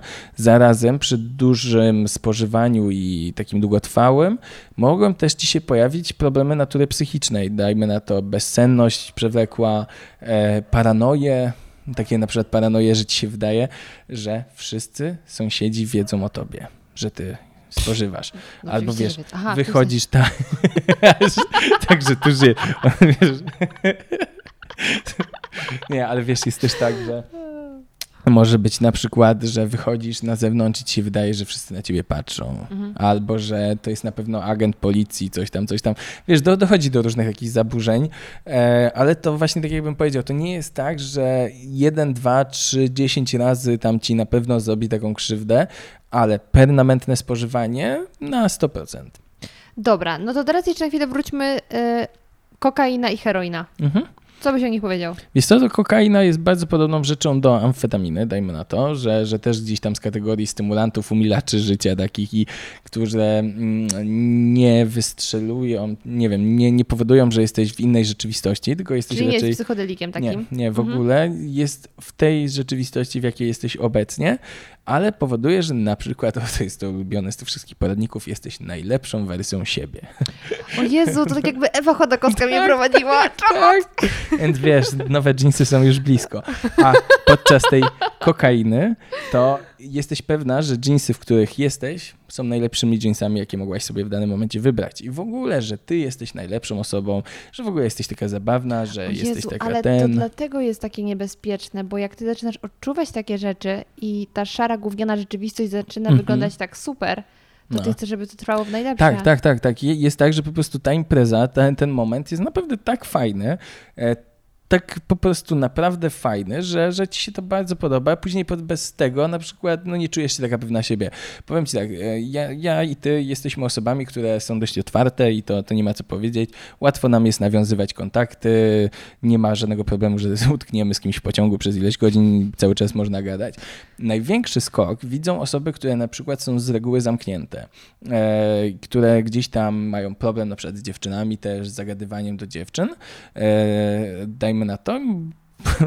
Dobra, mówię tu o prawdziwych osobach, które znam i dlatego tak opisuję, ale e, po prostu osoby, które gdzieś tam są takie m, bardzo spokojne i mają problem z towarzyskością, pod wpływem kokainy czy takiego M D M A na przykład otwierają się bardzo i są w stanie po prostu spędzić cały wieczór zagadując bez problemu do innych i nawet są w tej sytuacji, jeżeli nie przedawkują, jeżeli nie przyjmą dużych, bardzo dużych dawek, to nawet wyglądają normalnie, no mówią właśnie, normalnie. No właśnie, chciałam zapytać, czy da się rozpoznać, że ktoś jest pod wpływem? Da, da, da, da, da. I to pod wpływem, wiesz co, yy, tylko właśnie w sytuacji, kiedy ktoś trochę przesadza. Szczególnie, bo na przykład pod wpływem, yy, teraz tutaj ci niektórzy na kamerze widzą, jeżeli bym przesadził ze stymulantami, to na przykład mógłbym tak co jakiś czas robić, wiesz, jakiś miałbym takie skurcze tych palców, jakoś tak to szczególnie po tych dopalaczowych, mefedrynowych może tak się robić, albo może być, wiesz, pod wpływem amfetaminy mogę być bardziej taki czujny, bardziej się rozglądać, zastanawiać się, co się dzieje, to jest taki, wiesz, tryb walki lub ucieczki, po prostu czujesz wielką czujność, nie wiem, upada szklanka, to ty od razu już się tak napinasz, wiesz, to jest dla mnie bardzo e, znany wątek, bo te, te moja Micu, którą tam adoptowałem dwa lata temu, ona Ona jest taka, ona wiesz, jest przerażona, ona jest cały czas w trybie walki lub ucieczki. Niestety jest traumatyzowana trochę, ale właśnie ludzie tak po stymulantach wyglądają, ale uwierz mi. Byłem A powiększone moim... źrenice są po są, czym? Są, po stymulantach głównie. Bo to jest śmieszne, że ja mam naturalnie duże źrenice. Oj, w stu procentach rozumiem to. No. I jest takie, czy coś brać? Nie. A, Słuchaj, rozumiem, jaki będziesz miała problem przez całe życie, bo moja bliska przyjaciółka ma to samo. Ona ma olbrzymie te oczy, olbrzymie. No i gdyby nie to, że ją znam i wiem na sto procent, to po prostu na każdym naszym wyjściu, gdziekolwiek, gdzie byliśmy na mieście, to ludzie patrzyli tak o, ładnie. No, było brane. Ładnie, ładnie, ładnie. I wiesz, ona ma olbrzymie. Mam jeszcze jednego takiego kolegę, który też ma takie duże. Ja już nawet kilka razy mówiłem właśnie, że ty, co ty tam, co ty tam brałeś albo coś. On, nie, no ja mam takie oczy, wiesz, ja tak do końca nie jestem pewien, ale no na dziewięćdziesiąt procent raczej on ma takie oczy, po prostu ludzie są różni. No i że ktoś ma wieczorem na imprezie olbrzymie oczy, wcale nie znaczy, że cokolwiek brał. No. Zapamiętać. Tak. Yy, dobra, to została nam heroina.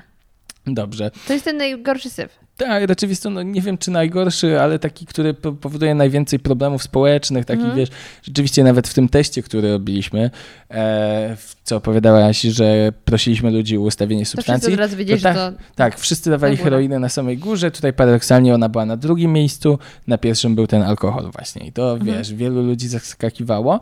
Ja nawet, wiesz co, jak ja bym sam robił te badania, to ja pewnie i tak bym tą heroinę dał wyżej, bo uważam, że jest bardziej niebezpieczna, ale wiesz co, chodziło o to, że ona rzeczywiście jest bardziej niebezpieczna dla jednostki, ale dla społeczeństwa nie jest aż tak bardzo niebezpieczna. I dlaczego ludzie ją biorą? Co ona takiego ma w sobie, że Wiesz decydują co, się tutaj na nią? O tyle jest mi ciężej mówić, że w porównaniu z innymi substancjami heroiny nie brałem w życiu, więc znam tylko... Jednak coś jest. Tak, jest coś, jest coś i nie, nie planuję w najbliższym czasie. A czy heroina czasie. się wstrzykuje? Wstrzykuje się, no okay. głównie, głównie jest z tego kojarzona, z tak najbardziej znana, bo po prostu to szybko działa wtedy w parę sekund. I ja to kojarzę trochę tak właśnie z filmów, z książek, z opowieści, innych rzeczy, że po prostu czujesz olbrzymią błogość, taki stan nirwany, z tego to się bardzo kojarzy nirwana, nie? Że, że po prostu jest super, tak naprawdę super. I wiesz, mnie to o tyle zastanawia, bo pod wpływem psychodelików można też poczuć taki stan. Mam wrażenie, że podobny stan. I zobacz, ja tu teraz teoryz- te- te- teoretyzuję, ale na przykład kompletnie nie mam ochoty sprawdzać na sobie, czy to jest prawda. Nawet wiedząc o tym, że rzeczywiście to nie jest tak, że sto procent osób, które mhm. spożyło heroinę, się od niej uzależni, a może trzydzieści procent. I zakładając, że jeżeli raz bym spróbował, to raczej mam na tyle sobie siły i nie, nie mam problemów z innymi substancjami, ani nie mam problemów w życiu, żebym się nie uzależnił. Ale tutaj mam podobny pogląd co ty, i po prostu uważam, że ja tego nie potrzebuję. Wiesz, o co chodzi. Mhm. I za dużo ma to negatywnych skojarzeń względem mnie w tej całej sytuacji i jest tak trochę, że rzeczywiście jeżeli Polska miała problem z użytkownikami opioidów, czyli właśnie heroiny, dajmy na to w poprzednich latach, nawet jeszcze w latach dziewięćdziesiątych i tak dalej, obecnie ten problem nie jest istotny. Ludzie nie są zainteresowani tą kategorią substancji. Bardziej już jeżeli idą w tą stronę, no to idą w stronę właśnie takich leków jak benzodiazepiny. To są takie leki przeciwlękowe, takie wiesz... Xanaxy, różne takie rzeczy. Jakieś? Tak, tak. Ogólnie bardziej już idziemy w formę, jeżeli mamy problem z jakimiś takimi silniejszymi substancjami, to idziemy raczej w te leki, które są dostępne od lekarza i po prostu bierzemy sobie te leki i tak dalej. Heroina jest w tej samej kategorii, bo ona też jest lekiem oczywiście, tylko jest lekiem opioidowym, takim przeciwbólowym. A tam te, to są te leki takie właśnie psychiatryczne, trochę jakbym powiedział. Więc jest tak z tym, że ciężko mi jest opowiadać o heroinie. Wiesz, to jest temat, który mnie nie interesuje. Ja, ja tak naprawdę nagrałem jeden film o kodeinie, bo po prostu kodeina jest też lekiem na receptę, jest ogólnie dostępna, jest spożywana przez młodzież i miałem nadzieję, że swoim filmem przynajmniej kilkadziesiąt, kilkaset czy kilka tysięcy osób przekonam, że nie warto. Wiesz, film obejrzano na ten moment ponad czterysta tysięcy razy, więc jak nawet tak sobie pomyślę, dajmy na to, jak są kampanie społeczne w Polsce. I dajmy na to, ktoś próbuje przekonać, że nie bierz na co mi to inne rzeczy, to one mają dużo melanż mniejszy... z rzeczywistość. Tak, melanż. Melanż był fajny pod względem mm, technicznym, bo dobrze przygotowali te filmy, ale rzeczywiście nie niósł ze sobą żadnej treści. Sam mając obecnie doświadczenia ze współpracy właśnie z Krajowym Biurem Przeciwdziałania Narkomanii, ogólnie z agencjami rządowymi, to mam teraz trochę inny pogląd jeszcze niż dwa lata temu, bo wiem, że po prostu dużo wynika z tego, że oni się obawiają, obawiają się kontrowersyjnego tematu, obawiają się tego, że ktoś się przyczepi, bla, bla, bla. Instytucje rządowe, no, długi proces decyzyjny, dziwne rzeczy. Więc a me, melanż akurat robił Główny Inspektorat Sanitarny, później też im się oberwało w ogóle, że pokazywali spożywanie substancji, że nie powinno się, wiesz, mnóstwo jest różnych poglądów, więc zobacz, ja się bardzo cieszę, że ja jestem sobie ja, jestem sobie Mestosław, czy Damian Sobczyk nawet, bo teraz już tam nie ukrywam swojego imienia i nazwiska ukrywałem przez pierwszy rok chyba, czy więcej. I po prostu mam pewien pogląd, nagrywam sobie na ten temat film, uważam, że to jest słuszne, społecznie pożądane i że jest korzystne. Nie muszę nikogo się pytać o to, nagrywam to i czterysta tysięcy osób ma ochotę to obejrzeć. Ja nie muszę nikomu nawet za to płacić. Wiesz, dotarcie do czterystu milionów, czterystu tysięcy osób z jakimś przekazem, to mogłoby kosztować równie dobrze pięćset tysięcy złotych, czterdzieści tysięcy, dziesięć, zależy ile by ci kosztowała produkcja czegokolwiek, ale... A tutaj, wiesz, mogę sobie zrobić co chcę i to jest naprawdę jeden z największych plusów Ale kanału. Ale co najważniejsze, możesz sobie zrobić co chcę, co jest zawsze takim... no niebezpieczeństwem, ale ty od samego początku chciałeś edukować, a nie mhm. mówić, słuchajcie, palmy, wciągajmy i łykajmy wszystko, wszystko jak tylko leci. Jak już się za to bierzesz, to rób to świadomie i to mhm. jest najfajniejsza rzecz. Ale wiesz co, to że, rzeczywiście ma, masz rację, bo to jest też bardzo duża odpowiedzialność i taka stresogenna odpowiedzialność, wiesz, że dostaję pełno maili, ja coraz rzadziej odpisuję na maila, już praktycznie mam dni, że nie odpisuję na maile, bo jest tego za dużo, jest po prostu za dużo i to nie są historie, historie takie, że o, cześć, super, odpiszę i tak dalej, tylko to jest coś, że odpowiedź na maila wymaga z przeczytaniem i z przemyśleniem tego, dajmy na to dwadzieścia minut. Mhm. E, to łatwo policzyć, no to trzy osoby to już jest godzina, wiesz. Nawet jeżeli część odpowiedzi jest bardziej szablonowa i schematyczna, to obsłużyć dziennie mogę dziesięć dwadzieścia osób, żeby to miało sens. A gdzieś tam uważam, że rzeczywiście prościej się skupić na filmie, który obejrzy więcej osób i może odpowie na część tych pytań, tak. niż na odpisywaniu pojedynczej osobie, za co bardzo przepraszam, bo przez wiele lat starałem się odpisywać na wszystkie maile i czasem robiłem takie dni, że po prostu siedzę od rana do nocy i odpisywałem na maile, nawet z opóźnieniem i zawsze dążyłem do inbox zero i uwielbiałem schemat inbox zero, że nie mam maili w skrzynce, obecnie mam setki maili i nieodpisanych niestety, więc trudno, też gdzieś uczę się godzić z czymś takim, ale to co chciałem powiedzieć, bo to jest ta kwestia tej odpowiedzialności. Ta odpowiedzialność jest olbrzymia, ja też wiesz, nie mam za dużo autorytetów, którymi mógłbym się podeprzeć. Nie ma takich, wiesz, prostych podręczników. Jak nie wiem, mamy podręcznik do autonomii, biologii, cokolwiek i nagrywasz kanał o tym, to możesz sobie spojrzeć, albo nawet wiesz. Już do wspomnianej wcześniej edukacji seksualnej tak, też jest coraz więcej, tak, no sekset tak. chociażby. I zdecydowanie, i po prostu możesz się podeprzeć autorytetem innych osób. Tutaj jednak, czy jeżeli ktoś mnie pyta o na przykład leki takie i takie, a M D M A, czy to ma jakiś wpływ, to skąd ja mam wiedzieć? Czasem, wiesz, to jest tak, że po prostu ja po prostu lepiej wiem, gdzie szukać niż dane osoby, więc też mogę pomóc w ten sposób, że po prostu szybciej to wyszukam, ale dużo rzeczy jest takich na wiarę albo na takie, no... z praktyki różnych osób wynika tak i tak, ale mm. nikt tego nie wie na sto procent, jak to jest. I ja biorę, boję się też brać odpowiedzialność, szczególnie w sytuacjach, kiedy jest ktoś chory na coś. E, wiesz, ja mam na przykład kolegę, który ma akurat problem kardiologiczny i wiedziałem, że on chce skorzystać z M D M A. No to, to tak, poświęciłem dużo czasu na przeczytanie całej ulotki e, od deski do deski tych leków dwóch, e, sprawdzenie po angielsku na stronach, czy na przykład ktoś tam... I to było fascynujące, bo wpisałem akurat substancję czynną plus M D M A jednego leku i fascynujące, bo na jakiejś stronie anglojęzycznej dotyczącej redukcji szkód było pytanie przez kogoś zadane, czyli to musi być jakiś popularny lek kardiologiczny, e, i była odpowiedź lekarza, więc ja już wow, super, mam na sto procent pewność, bo to było takie jak pytanie do czytelnika, wiesz, jak w gazetach, to tu lekarz się wypowiedział, że tak, taka substancja i taka, nie ma żadnych tam interakcji, bla, bla, bla. I wiesz, tu poświęciłem ten czas, bo po prostu to jest bliska osoba z mojego życia i to, że spędziłem godzinę wyszukując to, to było dla mnie czymś bardzo ważnym. Mimo wszystko jednak dla osób, które gdzieś tam oglądają kanał i dostaje anonimowego maila i to jest setny mail, to jest ciężko. Jednak gdzieś tam jest tak, że mam tą tajną grupę na Facebooku i mam w ogóle swoich patronów, dajmy na to, czy osoby, które gdzieś tam już poznałem, to też wtedy bardziej podchodzę personalnie, no po prostu przy setkach tysięcy, a to jest obecnie już setki tysięcy widzów, nie da się podchodzić personalnie, osobiście do każdego widza, co dla mnie jest też czymś nowym. No. Wcześniej bardzo moją społeczność tak traktowałem, wow, no, że jesteśmy rodziną, teraz jednak gdzieś tam... Za duża rodzina.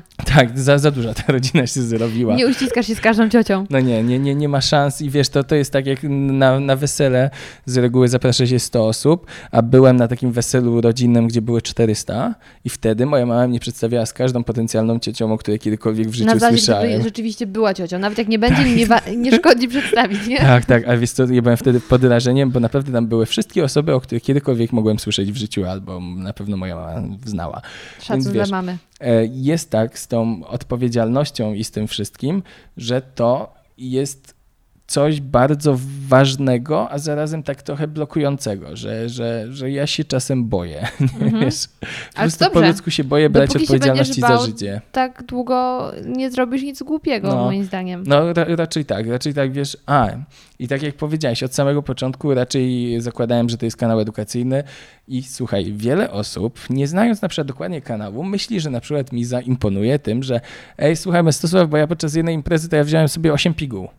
To nie jest coś takiego, co mi zaimponuje. A ludzie, myśląc, że mam kanał o narkotykach, o to, że korzystanie często, korzystanie dużo i w ogóle życie tylko narkotykami, że to będzie coś, co ja powiem, wow, super, bracie, fajne życie. Nie, ja powiem, że raczej, moim zdaniem, warto to przemyśleć i robić troszkę inaczej. To myślę, że powinnam ci teraz zadać i zadam ci pytanie, które interesuje na pewno twoich przede wszystkim widzów. No, ciekawe. Czy którykolwiek z filmów nagrywałeś pod wpływem jakiejś substancji? Tak. A teraz czas na krótką przerwę. Od klasycznej wanilii, truskawki i czekolady przez pistacje, cytrynę i solony karmel po dość kontrowersyjną gumę do rzucia, bekon czy marchewkowe curry. Lody nie znają ograniczeń. Jednak czy zastanawialiście się kiedyś, jak i kiedy to wszystko się zaczęło? Jakimi smakami zajadali się nasi przodkowie, a także dlaczego to właśnie włoskie gelato uchodzą za najlepsze lody na świecie? O tym wszystkim usłyszycie w dzisiejszym odcinku podcastu Smacznego. Najciekawsze historie opowiada się przy stole. Nazywam się Małgosia Zmaczyńska i zabiorę Cię w niezwykłą podróż kulinarną. Smacznego!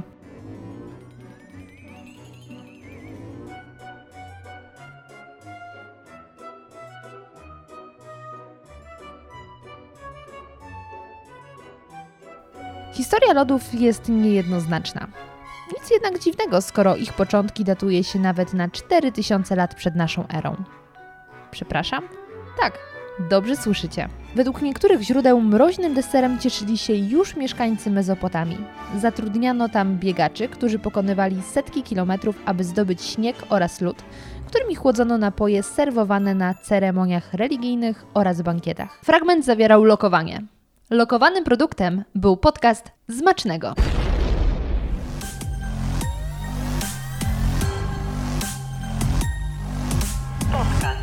Radioaktywny. Dzień dobry, dzień dobry. Wiesz co? Są dwa filmy, e, które są nagrane pod wpływem substancji. Jeden to jest akurat bardzo prosto, bo to są e, pierwszy live trip, czyli Ja na grzybach. To był film, który został tak naprawdę wyprodukowany ze względu trochę na presję mojej społeczności, która się domagała, to jeszcze małej społeczności, bo to była społeczność, dajmy na to trzy, pięć, siedem tysięcy osób wtedy, która się domagała: Mestosław, kiedy nagrasz jakiegoś live tripa, kiedy nagrasz? I ja w końcu w sierpniu dwa tysiące siedemnastego roku postanowiłem, że nagram. W lesie zrobiłem, zjadłem grzybki. I to było tak, że rzeczywiście ja nie pokazałem momentu jedzenia tych grzybów, bo gdzieś tam uważałem, że YouTube może mieć problem z tym, ale wiesz, pokazałem te grzybki i później było nagranie kamery. I uwierz mi, że wtedy odkryłem, że to nie jest coś, co ja do końca lubię, tak jakby, bo po prostu ciężko mi było nagrać siebie pod wpływem. Tak jak teraz rozmawiamy, ja na przykład zapominam o tej kamerze, ja trochę rozmawiam tak, że jestem ja z tobą i tak mhm. dalej. Ale tutaj pod wpływem tych grzybów mi się tak obzdurało, widząc tą kamerę i nienaturalne światło i że to jest kompletnie inaczej niż zawsze jem grzyby. Tak przez chwilę, a to na żywo idzie w ogóle? Ja to puszczam teraz to na YouTube'a? Wiesz, live? To był live live? Nie, to było nagranie po prostu okay. na moją kamerę. Ale wiesz, pod wpływem grzybów, wiesz, różne tam inne rzeczy ci się w głowie dzieją. Ja tak, ale co, ja to na YouTube'a już puszczam? Tak w ogóle, wiesz, próbowałem coś opowiedzieć i to było na przykład tak, no, śpiący jestem, tak. No i wiecie, bo ja czasem lubię... I wiesz, w ogóle ten... Jak ja później obejrzałem ten materiał, tak nie byłem do końca z tego zadowolony, więc w ogóle za chwilę przyszli też moi znajomi, zaczęliśmy rozmawiać na różne tematy, co było oczywiście fajne, ale później odkryłem, że ten godzinny materiał czy półtora, który się nagrał przy okazji moich znajomych, nie może być przeze mnie użyty, bo słychać i głos. Też wtedy nie umiałem, na przykład nie wpadłem na to, że teoretycznie mógłbym zmienić może ten głos. Ja nie miałem takich zdolności montażowych i nadal nie wiem, jak to się robi w sumie w Adobie, ale uznałem, że okej, okay, ja to puszczę, fragmenty, które zostały tak jedyne, które się udały, i jeszcze rano nagrałem o tym, że po prostu pod wpływem doświadczenia nie byłem w stanie, nie czułem tego, bla, bla, bla. Ten film, o dziwo, ma bardzo dużo wyświetleń i taki nawet dobrze został przyjęty, a ja go wrzuciłem po prostu, bo już go nagrałem. Dużo wysiłku z mnie to kosztowało, bo też, wiesz, przygotowywałem się no, do tego dnia. Tak, tak, wiesz, wiedziałem, że przynajmniej z miesiąc go nie nagram ponownie, już się kończyły wakacje, cokolwiek, nie wiem. I uznałem, że go puszczę, żeby już mieć odwalone mhm. takie. A o dziwo, film się rzeczywiście ludziom spodobał. I uwaga, ja wtedy wpadłem w algorytm chyba, wiesz. Wydaje mi się, że korzystne dla mnie było to, że to było na przełomie sierpnia, września, kiedy ogólnie jest grzybobranie i kiedy ja nazywałem film Live Trip, grzyby, coś tam, to YouTube go traktował jak film o grzybach, a ludzie wyszukiwali wtedy filmy o grzybach, nie wiem, nie wiem, jakiś... Ogólnie ten film się dobrze klikał, wiesz, i pewnie zyskałem sporo nowych widzów dzięki niemu i to był jeden z takich filmów. Grzybiarzy.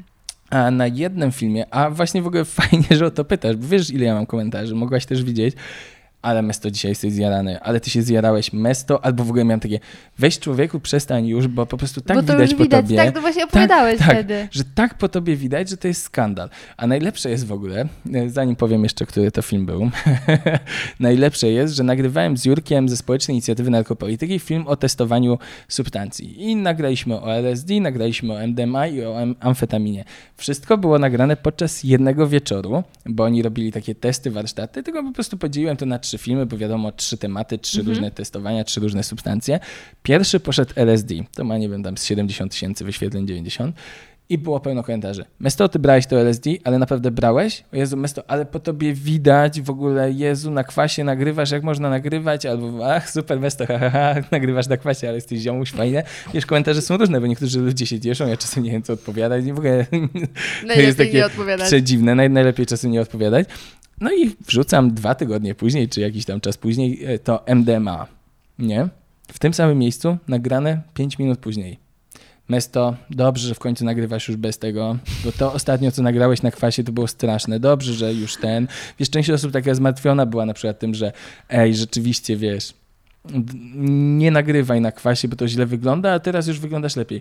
Wiesz, mi się wydaje, że to jest po prostu coś takiego naturalnego. Myśmy się znamy, rozmawiamy sobie i tak dalej. Ja myślę, że też część będzie wierzyła, że my coś braliśmy. że, że, że mogliśmy totalnie coś brać, bo jesteśmy zbyt wesoli, weseli jak w Polsce. A w Polsce nie jest dobrze być zbyt wesołym, no tak, bo to jest podejrzane. Ja a wiesz, my się z Jurkiem znaliśmy. Możliwe, że miałem dobry humor, możliwe, że miałem ochotę pożartować i w tych siedmiu minutach o kwasie byłem może i dziwny. Albo mogłem być za bardzo czerwony, albo coś tam.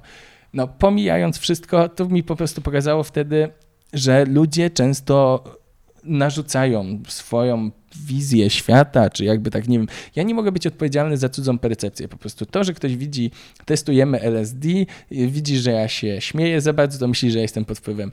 Wiesz, czasem pod filmach o marihuanie, to na przykład o, Mesto, jesteś zjalany, to ja wrzucam, jak chcę, żeby było więcej komentarzy i w ogóle ogólnie mam fajny dzień i sobie ko- patrzę na komentarze, tak w sensie aktywniej bardziej. Mhm. Bo to, że ja czytam, to ja z reguły czytam, ale czasem znajduję czas tak, żeby po prostu sobie popisać ze społecznością, coś od komuś odpisać, bo uważam, że to też jest ważne, że ktoś poświęca czas na napisanie komentarza, to oprócz tego, że daje serduszko, bo to jest najprostsze, to jest po prostu najprostsze, że widzisz, że ktoś ci skomentował, dasz serduszko, żeby ta osoba widziała, że widziałeś ten komentarz i ci się podoba i że cenisz, że poświęcił swój czas, to czasem coś tam skomentuje, no to takie jak właśnie, no Mesto, ale jesteś zjarany, to tam wrzucałem na przykład w komentarzu takiego aniołka, nie? To jest takie, wiesz, no nie będę się tłumaczył, że nie jestem zjarany na tym odcinku. Bo i tak ci nie uwierzy. Tak, i tak mi ktoś nie uwierzy i odpisze, haha, jasne. To w którym I... byłeś pod wpływem? Uwaga, zrobiłem odcinek świąteczny.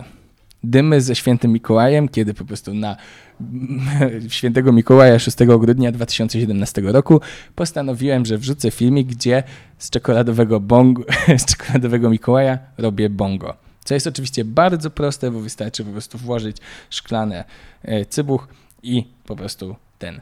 I uwaga, za, w ogóle zasłoniłem to folią aluminiową. Na początku zrobiłem to, że włożyłem tam tytoń, który miałem, ale tytoń się okazał tak mocny do bongo i tak jakiś zły, że ja chyba tam w pewnym momencie po prostu na drugie podejście włożyłem marihuanę. I to jest jedyny raz, kiedy gdzieś na moich filmach ja korzystam z takiej prawdziwej, prawdziwej marihuany. Tylko wiesz, w takiej zasłoniętej formie, bla, bla, bla i tak dalej, nawet nie eksponując tego, że to była marihuana i jakoś mówiąc, ej ziomu się, jaramy marihuanę. E, to po prostu pod wpływem jakiegoś takiego jakby odcinka świątecznego i tak dalej. Świąteczna atmosfera się tak oddzieliła. Świąteczna, tylko widzisz, chwilę po tym jak wziąłem tego bucha, rzeczywiście ja się pożegnałem, coś tam, coś tam i nie nagrywałem dalej. Więc takiego odcinka, żebym ja był pod wpływem czegokolwiek innego niż kofeina, to nigdy nie nagrałem. Bo jedynie o, możliwe, że jestem pod wpływem kofeiny na swoich odcinkach. Albo mogłem być pod wpływem mikrodawek grzybów.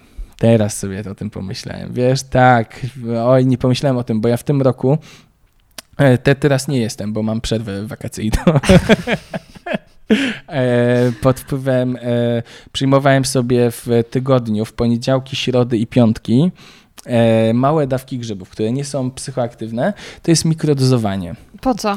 Wiesz co? Po to, żeby przetestować, czy to, co się mówi na świecie jest prawdą. A, a mówi się, mówi się na przykład o tym, że mikrodozowanie grzybów, L S D czy ogólnie psychodelików może mieć pozytywny wpływ na twoje funkcje poznawcze, takie w sensie, że na przykład zwiększa ci się chęć do pracy, to też na przykład takie, czy ci się może na przykład ogólnie poprawić kreatywność i inne rzeczy, które są tak jakby korzystne, na przykład spadek lęków i inne rzeczy. I, to, I co zaobserwowałeś? Wiesz co, ja zaobserwowałem to, że rzeczywiście mogła mi się zwiększyć um, chęć do działania, taka w sensie um, taka chęć do działania, ale to jest o, z, o, z dużym ryzykiem, bo na przykład bardzo trudno jest wymierzyć grzyby pod tym względem, żeby w każdej dawce była dokładnie taka sama dawka psylocybiny. Oczywiście można to zrobić tak, że na przykład bierzesz cały ten swój słoiczek grzybów, który tam masz na parapecie, wrzucasz do kawiarenki takiej, nie wiem, maszynki do kawy, którą ja mam w domu taką małą, że po prostu mielę sobie w niej kawę, mogę tak sobie zmienić te grzyby i na przykład zamykam odpowiednią wagę grzybów w kapsułkach. I wtedy to by miało sens. Mi się nie chciało tak robić dokładnie i bardziej ja po prostu odmierzałem kawałki grzybów. Dokładnie zacząłem od dawek zero przecinek dwa grama grzyba, przy czym ja normalnie biorę, dajmy na to dwa, cztery do sześciu, w zależności od sytuacji, czyli to jest na przykład jedna dziesiąta najmniejszej mojej dawki. Tak, tak mniej więcej się powinno brać.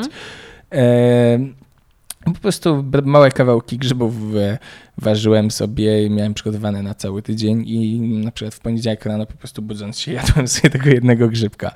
I zdarzało się tak, że niestety mimo małej dawki, na przykład tej zero przecinek dwa, e, czułem delikatny efekt psychodeliczny. Taki wiesz, że trochę mi się na podłodze wzorek zmienił albo coś takiego.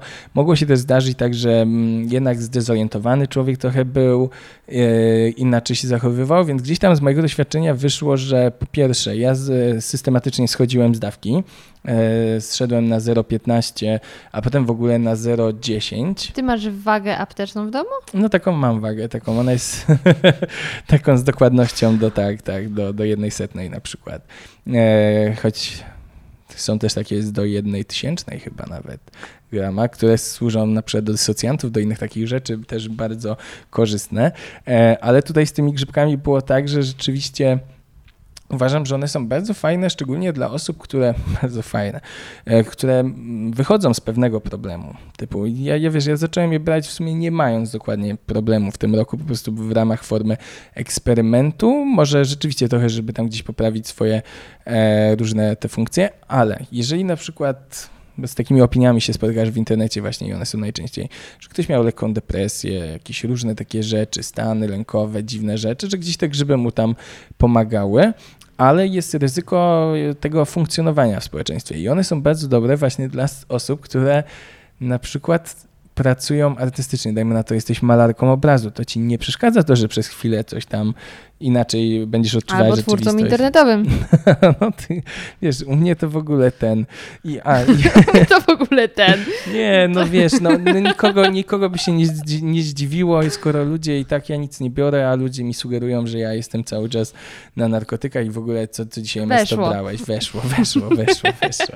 Ale mesto ci weszło. Widać w ogóle, daj spokój, weź ty człowieku się zachowuj. Weź ty w ogóle, weź. Weź, oj, ciągle mi mówią, weź ty, weź. I jak to nie brać? Jak to nie brać? Więc wiesz, jest tak, że rzeczywiście mogłem jakieś filmy w przeciągu tego lutego, a czerwca na przykład mogłem nagrywać w poniedziałek, w środę lub piątek. Musiałbym okay. sprawdzić. Ale to było właśnie nie pod wpływem, bo to ciężko no, no, mówić no, o wpływie. Taki, taki ten. Ale jako ciekawostkę dodam. Na koniec myślę, bo powoli można by w sumie kończyć. Chciałam cię zapytać, co na to wszystko twoja mama? Co moja mama na to? Wiesz, od samego początku. Jest o tyle fajnie, że rzeczywiście ja nie pogadałem z moją mamą wrzucając film. Nie, Pierwszy. Tak, nie, nie, nie, nie pogadałem z nią wcześniej, nie uprzedziłem, że w ogóle ja chcę założyć taki kanał i tak dalej, ale to jest fascynujące, bo moja mama jest trafiła na to sama z siebie. Myślę, że przy drugim filmie albo już nawet pierwszym, wiesz, no bo żaden problem, bo śledzi mnie na fejsie, mam u siebie znajomych i tak dalej. E, ona jest fanką tego. E, jest fanką, cieszy się, że mam ten kanał, uważa, że on jest pozytywny, potrzebny i sobie ogląda. Myślę, że nie do końca rozumie wszystko, co ja tam mówię, nawet część rzeczy pewnie ją nudzi, bo nie jest zainteresowana w ogóle tematem na- narkotyków, ale co jest ciekawe, ona zaczęła puszczać też moje filmy, bo mieszka obecnie z moją babcią, e, swojej mamie właśnie.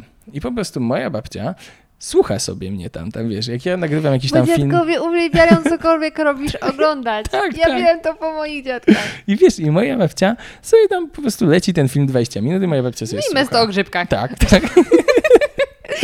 Ale... I to jest tak, że moja babcia raczej słucha tego, że po prostu odczuwa, że ja jestem z nią przez te dwadzieścia minut. Nie? No tak. Nie. No a powiedz mi... Y- Czy miałeś jakąś pierwszą rozmowę ze swoją mamą, jak zobaczyła, że na przykład coś brałeś albo coś? Wiesz co? Nie. Nie. W ogóle tu jest tak, że od mojej mamy mam coś takiego i to gdzieś na pewno wpłynęło na moje życie. Ja pamiętam takie sytuacje z jakichś, dajmy na to, dni mojego miasta, jakie miałem piętnaście, szesnaście czy ileś tam siedemnaście lat, nie pamiętam, szesnaście bardziej, to e, był wtedy taki moment, że moi znajomi kryli się po krzakach, kupowali wódkę i pili tą wódkę i w ogóle ten. I ja mojej mamie mówiłem, że już gdzieś tam jest to zainteresowanie alkoholem wśród moich znajomych, to moja mama się mnie spytała, czy ja bym chciał jakiś alkohol. Ja powiedziałem, że no... I że jak masz pić, to pij w domu.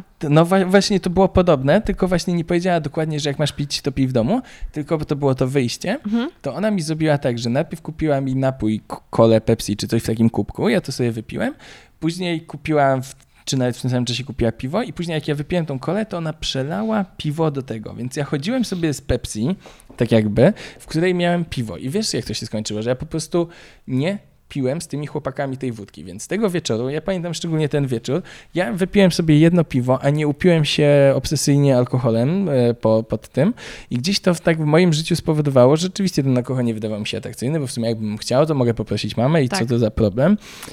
Z tej marihuany też nie korzystałem, więc zobacz, wszystko się u mnie wydarzyło już na studiach, więc ja na studiach już byłem na tyle dorosłą, niezależną osobą, która mieszkała sama w Warszawie, że po prostu nawet nie było tutaj tematu z rodzicami na ten temat, wiesz. To, to, gdyby mi się to wszystko wydarzało w wieku szesnaście, siedemnaście, osiemnaście lat i miałbym pierwsze kontakty i bym się chował w domu, coś tam, to to by był rzeczywiście temat do rozmów. A już jako student to to... to już rodzina jest wtedy za daleko, tak jakby ciebie. Ale nigdy nie miałeś, mamy taką rozmowę, że się martwi czy coś? Nie, nie, w, w ogóle nic nie kojarzę nawet, żeby coś w tym stylu było, bardziej chyba z moją ciocią i gdzieś tam rzeczywiście z moją rodziną, typu, że narkotyki są złe, bla, bla, bla, to takie rzeczy pamiętam, żebym uważał w Warszawie na siebie, bo to duże miasto. No, miasto grzechu wiadomo. Tak, więc Boże, wiesz... pamiętam jak do nas przed ksiądz po kolędzie do mojej rodzinnej miejscowości chodził. Ja akurat wtedy byłam w domu, mm-hmm. a ja w domu nie mieszkam już od czterech lat mm-hmm. i pierwszy raz trafiłam od tego czasu na tego księdza i wiesz, od razu miał pozycję taką, że Warszawa to jest miasto grzechu, tak, że ja tak. tam na pewno robię złe rzeczy i że ja mam mu nawet nie wmawiać, że jest inaczej. No i dobra, i okej. Okay. No, wiesz, oczywiście tak się dzieje. Ale jak na przykład byłem w tym Monarze w Wyszkowie i robiłem te wywiady, e, zawsze też pytałem, skąd są ci ludzie, w jakim wieku zaczęli, bla, bla, bla. To było tak, że to były równie dobrze bardzo małe miejscowości i to, to, to że, że, że nie ma znaczenia. Absolutnie. W mieście może jest tak rzeczywiście, że są mniejsze te jakby takie relacje między ludźmi, ale one wynikają po prostu z nadmiaru ludzi i z anonimowości, którą to daje, że po prostu mieszkasz w miejscu, gdzie sąsiedzi się nie interesują, to są też z różnych miejscowości albo cokolwiek. Wiesz, ja to widzę, to teraz jest śmiesznie, bo rzeczywiście z mojego rodzinnego miasta ostatnio pisała do mnie taka dziewczyna, która mieszka w tym samym bloku co moja mama, ja ją pamiętam z mojego dzieciństwa, ona była, nie wiem, dajmy na to dwa trzy lata młodsze, że o, słuchaj, bo trafiłam w ogóle na twój kanał, wiesz, w ogóle nie wiedziałem, że taką gwiazdę mamy u siebie, że oglądała ileś tam filmów i że bardzo jej się podobają i że w ogóle też rozkminia e, temat ayahuaski i inne takie rzeczy. I wiesz, i to było takie fascynujące trochę. Rzeczywiście gdzieś tak e, osoba z takiego otoczenia, no nie wiem, w tej trafia na ciebie i tak wiesz, pamięta cię jako takiego, nie wiem, trzynastolatka, piętnastolatka, później sama też wyjechała pewnie i później ja i nagle widzisz tak, o matko, ten chłopak, z którym się dodawałem w dzieciństwie, ma kanał o narkotykach, ale śmieszne. Wiesz, robi to wrażenie gdzieś tam na, na, na moich znajomych takich z dzieciństwa nawet. Ale to jest fajne. No fajne, fajne, fajne, wiesz. No je, jest, jak dla mnie to w ogóle to, co się wydarzyło, wszystko wokół tego kanału nadal mnie bardzo zaskakuje i jest, powiedziałbym ci, że no w pewien sposób nieprawdopodobne, no bo wiesz, jak to się mogło skończyć. Mógłbym mieć kanał o narkotykach, który zostanie zhejtowany przez wszystkich. Nie byłoby tak, że polityka wrzuca super materiał o tym, jak to jest fajny i potrzebny temat. Nie byłoby wywiadów w Newsweeku. Nie byłoby w ogóle pozytywnych komentarzy widzów, tylko bym na przykład miał łapkę narkomana i w ogóle, że o czym ty gadasz, chłopaku. Ćpuna. Tak. No, dlatego to nawet już specjalnie. Jest straszne słowo. Straszne słowo, dlatego specjalnie jest kanał Wiem co ćpie. Ja to tak strategicznie wymyśliłem, wiesz, o co chodzi. Tak jak jest przejmowanie słów za granicą, jeżeli tam nazwiesz się, nie wiem, queer, czy, czy mhm. tam cioda, coś tam i po prostu przejmiesz to słowo, to ono już nie jest takie negatywne. To ja tak samo uznałem, że jeżeli ja będę miał kanał Wiem co ćpiem i nagram postanowienia noworoczne ćpuna, to nie będzie sensu pisać komentarzu ty, o, ty ćpunie. I to się no... sprawdzało długo, wiesz? Tylko to już lata minęły, nikt tego filmu nie widzi i nie myśli o tym. Ale nie, naprawdę nie miałem w ogóle komentarzy ty ćpunie. Najczęściej, jeżeli mam jakiś komentarz negatywny, a zdarza się, myślę, że tak pięć do dziesięciu procent to są negatywne komentarze. Z moich obserwacji kilkumiesięcznych tak wynika. To najczęstszym komentarzem jest ty ulana świnio. Tak, jeżeli ktoś chce mi dowalić i uważa, że o, słusznie, nie mam co robić w życiu, napiszę hejterski komentarz sobie w internecie, to jest najczęściej właśnie ty ulana świnio, albo ty czerwona, albo ale ty grubasie. I to wiesz, tak akurat mnie nie dziwi. Ja na przykład od ósmego roku życia chyba mam nadwagę i rzeczywiście mam wahania z wagi na poziomie do piętnastu kilo, w zależności od okresu, jak bardzo skupiam się na tym, co jem i jak bardzo na to zwracam. Mogę ważyć między osiemdziesiąt pięć a sto pięć kilo, czyli to nawet sto siedem kilo to był mój rekord, sto siedem i pół albo sto osiem. Więc wiesz, jest jednak tak, że bardzo dużo ludzi komentuje tak nie wiedzą, co napisać, nie, to po prostu ko- wygląd, o, wygląd. Nic mi nie mów. Ja wyłączyłam komentarze na moim YouTubie. Włączyłaś, no właśnie. Może do nich wrócę, mhm. nie wiem, ale w pewnym momencie naprawdę ludzie tak cisnęli bez totalnie powodu, że stwierdziłam, mm, ja się w szambie kąpać nie muszę, nie? No. Czy widzisz, ja akurat mam włączone komentarze od zawsze i w ogóle nawet nie moderuję komentarzy. Nie zdarzyło mi się chyba usunąć, może jeden lub dwa komentarze usunąłem, bo po prostu uznałem, że to jest przegięcie, że, mm. że żeby ktokolwiek coś takiego widział i nie wiem, co to była za osoba, ale uważam, że no, szatan wcielony to napisał te komentarze, więc je skasowałem. A tak to zostawiam, bo tak dobra, jak ktoś ma ochotę wypluć z siebie nawet takie złośliwości wobec mnie, wobec gościa, czy w ogóle wobec tematu, albo wobec swojego życia, to niech sobie tam wypluwa, żaden problem. Mam teraz na przykład na Facebooku takiego typka, to ostatnio aż uznałem, że to skomentuję, bo każdy mój post komentuje, po prostu każdy. I tak wiesz, jak sobie patrzę na komentarze, no to widzę, że ta sama twarz i imię i nazwisko się powtarza i komentuje to w taki bezsensowny sposób, więc ostatnio napisałem, że o, cześć, tam, jak tam ma się nazywasz, zrobię ci poniedziałek, chcę, żebyś wiedział, że zauważyłem, że komentujesz moje filmy, moje, moje posty, to możesz teraz już przestać, bo one nic nie wnoszą do tego życia, może zająć się swoim życiem, bla, bla, bla, nie wiem, jakieś takie, wiesz co, bo po prostu to nie jest tak, że ja uważam, że ja go powinienem blokować, a wiem, że niektóre osoby tak podchodzą, że robią sobie strefę wolną od hejtu albo od czegoś tam i po prostu można wywalać takich ludzi, bo po co masz na to patrzeć, ja jednak nie wiem, zostawiam, bo uważam, że taka osoba, jak ją zblokuje, to, to się jeszcze bardziej konto. wścieknie, mhm. jeszcze bardziej, wiesz, po co w ogóle, tak naprawdę najprościej, jak ja widzę hejterski komentarz na, na YouTubie, to ja po prostu na niego nie odpowiadam, nic z nim nie robię, bo e, chyba może nawet słusznie, bo wiesz co, jest tak, że jeżeli twórca zareaguje na komentarz, to algorytm ten komentarz traktuje wyżej. Wiesz, no to jest A, logiczne. No w tym sensie, tak, tak, tak. Tak, tak. Więc wiesz, le... Bo najgorzej moim zdaniem, jak już y, odpowiadasz na komentarze, to odpowiadaj na wszystkie, a niektórzy tak, tak. twórcy w ogóle odpowiadają tylko na negatywne, to, a nie to doceniają najgorzej tych wtedy. Pozyty- to no. No, no, najgorzej, ja już jeżeli chcę poświęcić mój czas, to raczej na jakąś dyskusję w komentarzach, która jest merytoryczna i która ma sens, albo po prostu, żeby docenić kogoś, kto naprawdę poświęcił czas i wiesz, często jest tak, że przy takiej tematyce filmów, jakie ja mam, to komentarze pełnią rolę po pierwsze Doprecyzowania. doprecyzowania, właśnie takie, że na przykład społeczność o coś pyta i ktoś, kto ma wiedzę, odpowiada, więc ja wtedy bardzo doceniam, że na przykład ktoś poświęcił dziesięć minut na odpowiedź komuś i ja nie muszę tego robić w tym mhm. czasie. Ja po prostu tylko potwierdzam, że o, to, to dokładnie tak jak Krzysiu opisze, dzięki wielkie, że napisałeś ten komentarz, super, super, wiesz, takie na przykład i to pomaga wtedy, to jest fajne, no albo jak ktoś coś napisze super miłego i naprawdę mi się zrobi super miło, to też czemu nie. Wiesz, społeczność jest fajna i bardzo się cieszę, bo rzeczywiście teraz jest tak w tym roku, że często, bo nie wiem, byłem w Poznaniu na juwenaliach na przykład, mieliśmy tam swoją prelekcję, czy na festiwalu Wibracje miałem wykład i to były takie przypadki, że wiesz, była umówiona godzina, było wiadomo, że nie wiem, o dwudziestej będzie ten Mestosław, bla, bla, bla i byłem bardzo ciekawy, ile osób przyjdzie. No i wiesz, okazało się, że było tam, dajmy na to, bo wiem ile było miejsc, bo ten było, dajmy na to, siedemdziesiąt leżaków. I okazało się, że na ten nasz wykład o prawie narkotykowym, który robiłem z Adamem Stasiakiem, wszystkie leżaki były zajęte, jeszcze ludzie stali i ludzie siedzieli. Dla mnie było to mega cudowne, wiedząc, że te osoby przyszły tylko dlatego, że chcą nas posłuchać i nie ukrywam, że wiesz, gdzieś tam później staliśmy jeszcze przez dwie godziny i obserwowałem, jak to wyglądało osobie, która miała po nas. No i było tak, że zostało pięć osób, albo przyszło innych pięć osób. Część osób, wiesz, jak to studenci po prostu zobaczyli, że są leżaki, to wzięli, porobili sobie grupki pięcioosobowe i sobie siedzieli. I na przykład jadąc na te juwenalia, szczerze, miałem taki lęk, że wiesz... Nikogo nie będzie. Że nikogo nie będzie. Bo co innego, wiesz, puścić sobie filmik na YouTubie, a co innego poświęcić swój czas i na przykład olać jakiś koncert, który był już w tamtym czasie i po prostu przez godzinę słuchać sobie Mestosława na żywo. Na festiwalu Wibracje było też podobnie, tylko tam był już festiwal biletowany, ale tam też konkurowałem z innymi wydarzeniami, bo w danym czasie się odbywa, nie wiem, cztery różne rzeczy, a poza tym ktoś może być na plaży, ktoś może robić coś mhm. tam. No i też przyszli ludzie. Mieliśmy skończyć po godzinie, skończyliśmy jeszcze dodatkową godzinę, były pytania. No super, super sprawa. I ten kontakt taki osobisty ma znaczenie, tylko wiesz co, dostawałem zaproszenie na przykład, żeby jechać do jakiegoś miasta w Polsce, dajmy na to niedużego, takiego powiedziałbym na dwadzieścia czterdzieści tysięcy. No to jak dla mnie już dużego. Tak, tak, tak, ale wiesz, że, że taka skala, że już miasto coś tam się dzieje, ale nie główne metropolie. Mhm. No i powiem ci, że ja odmawiałem, bo nie dość, że to się wiązało z pewnymi kosztami dla mnie, które teoretycznie może jakbym się dogadał z organizatorem, dałoby się pokryć albo nawet jeszcze dostać wynagrodzenie, ale ja sobie wyliczałem, że jeżeli na przykład jest tam dziesięć tysięcy osób, wiadomo, że na takie spotkanie przyjdzie dwadzieścia. No nie przyjdzie ci więcej w danym czasie, raczej z jakiegoś tam miasta.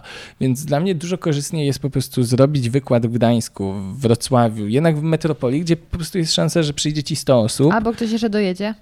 Albo ktoś do, dojedzie i tak dalej, niż jednak w małym miasteczku. I jednak ten czas lepiej jest przeznaczyć na zrobienie filmu albo czegoś takiego. I po prostu w ten sposób każda z takich osób, która mieszka w takim mniejszym mieście, ja, ja też pochodzę z miasta, które ma pięć tysięcy osób, więc to nie jest... Piona! Piona. Więc wiesz, znam takie rejony i wiem, jak to wygląda i spokojnie można tam z, zrobić spotkanie nawet na i pięćdziesiąt osób. No ale jednak w dużym mieście jest łatwiej. Jest łatwiej. Zdecydowanie jest łatwiej. No na, na, na, nawet wiesz, no prościej jest, prościej logistycznie nawet jest prościej, wiesz. To, to, że Gdańsk jest od Warszawy ileś tam kilometrów, no ale co za problem pociągiem sobie pojechać? Chyba, że się stoi w polu. Pół godzinki. Ja stałem, największa afera jakaś, która była w tym roku poprzednim, nie, to było nawet w tym roku, gdzie zerwały się jakieś linie trakcyjne, w ogóle paraliż całej Polski był. Wszystkie pociągi stały mm-hmm. na tej trasie, masakra to była, masakra. Spędziłem chyba... Siebie? Tak, na, na jakiejś stacji w jakimś tutaj pobliskim mieście, spędziliśmy chyba z sześć godzin. To już było tak, że ludzie zamawiali pizzę na peron, była impreza, w ogóle mnóstwo ludzi się spiło, bo oblegaliśmy okoliczną stację, wiesz, masakra. Prześmieszna sprawa, prześmieszna sprawa. No. Fajnie doświadczyć, nie? Do, do, tak, tak. Teraz tak. Można wspominać. Więc wracając do tego, że kolej, pozdrawiam P K P, to uwierz, że nasza podróż przebiegła bardzo spokojnie. Dobra podróż. Dobra podróż. I właśnie to jest bardzo ważne, żeby w życiu mieć dobre podróże, a dobre podróże się ma z reguły wtedy, kiedy otaczają cię ludzie, którzy są dobrzy. Cóż za piękne zakończenie. Mesto, ja ci pięknie dziękuję, ja że także. Odwiedziłeś mnie w moich skromnych progach z widokiem na morze. Tak, właśnie. Tak, bo z mojego okna widać morze. Nie pytajcie, jak to możliwe w Warszawie. Ja to udowodnić mogę, bo mam zdjęcia. O, dobra. Ja myślę, że my się jeszcze w podcaście możemy spotkać. Dobrze. Nawet jak już nie będziemy rozmawiać stricte o narkotykach, to możemy w jakąś ciekawą podróż się wybrać. Dziękuję ci bardzo. Dziękuję serdecznie. Dziękuję wam także, że słuchaliście tego podcastu. I jak wrażenia? Mam nadzieję, że wynieśliście z tego podcastu wiele ważnych, praktycznych i potrzebnych informacji, bo tak jak wspominałam na samym początku, ani ja, ani Mestosław nie zachęcamy was do tego, żebyście sięgali po narkotyki. Jeśli jednak zdecydujecie się już to zrobić, to ważne, żebyście mieli tą najważniejszą wiedzę, a także byli świadomi wszelkich konsekwencji. W razie jakichkolwiek wątpliwości albo zwykłej ciekawości, zachęcam was gorąco do tego, abyście odwiedzili kanał Damiana Wiem co ćpie. Wszystkie najważniejsze linki znajdziecie w opisie dzisiejszego odcinka. Jeśli chcielibyście pozostać w kontakcie ze mną, to zapraszam was na Instagram zmaczne kropka go, na Facebooka podcast radioaktywny ukośnik zmacznego lub możecie do mnie napisać maila podcast radioaktywny małpa gmail kropka com. I już na sam koniec, chociaż powinnam powiedzieć to na początku, bardzo się cieszę, że wróciłam do was już po tej ponad miesięcznej przerwie.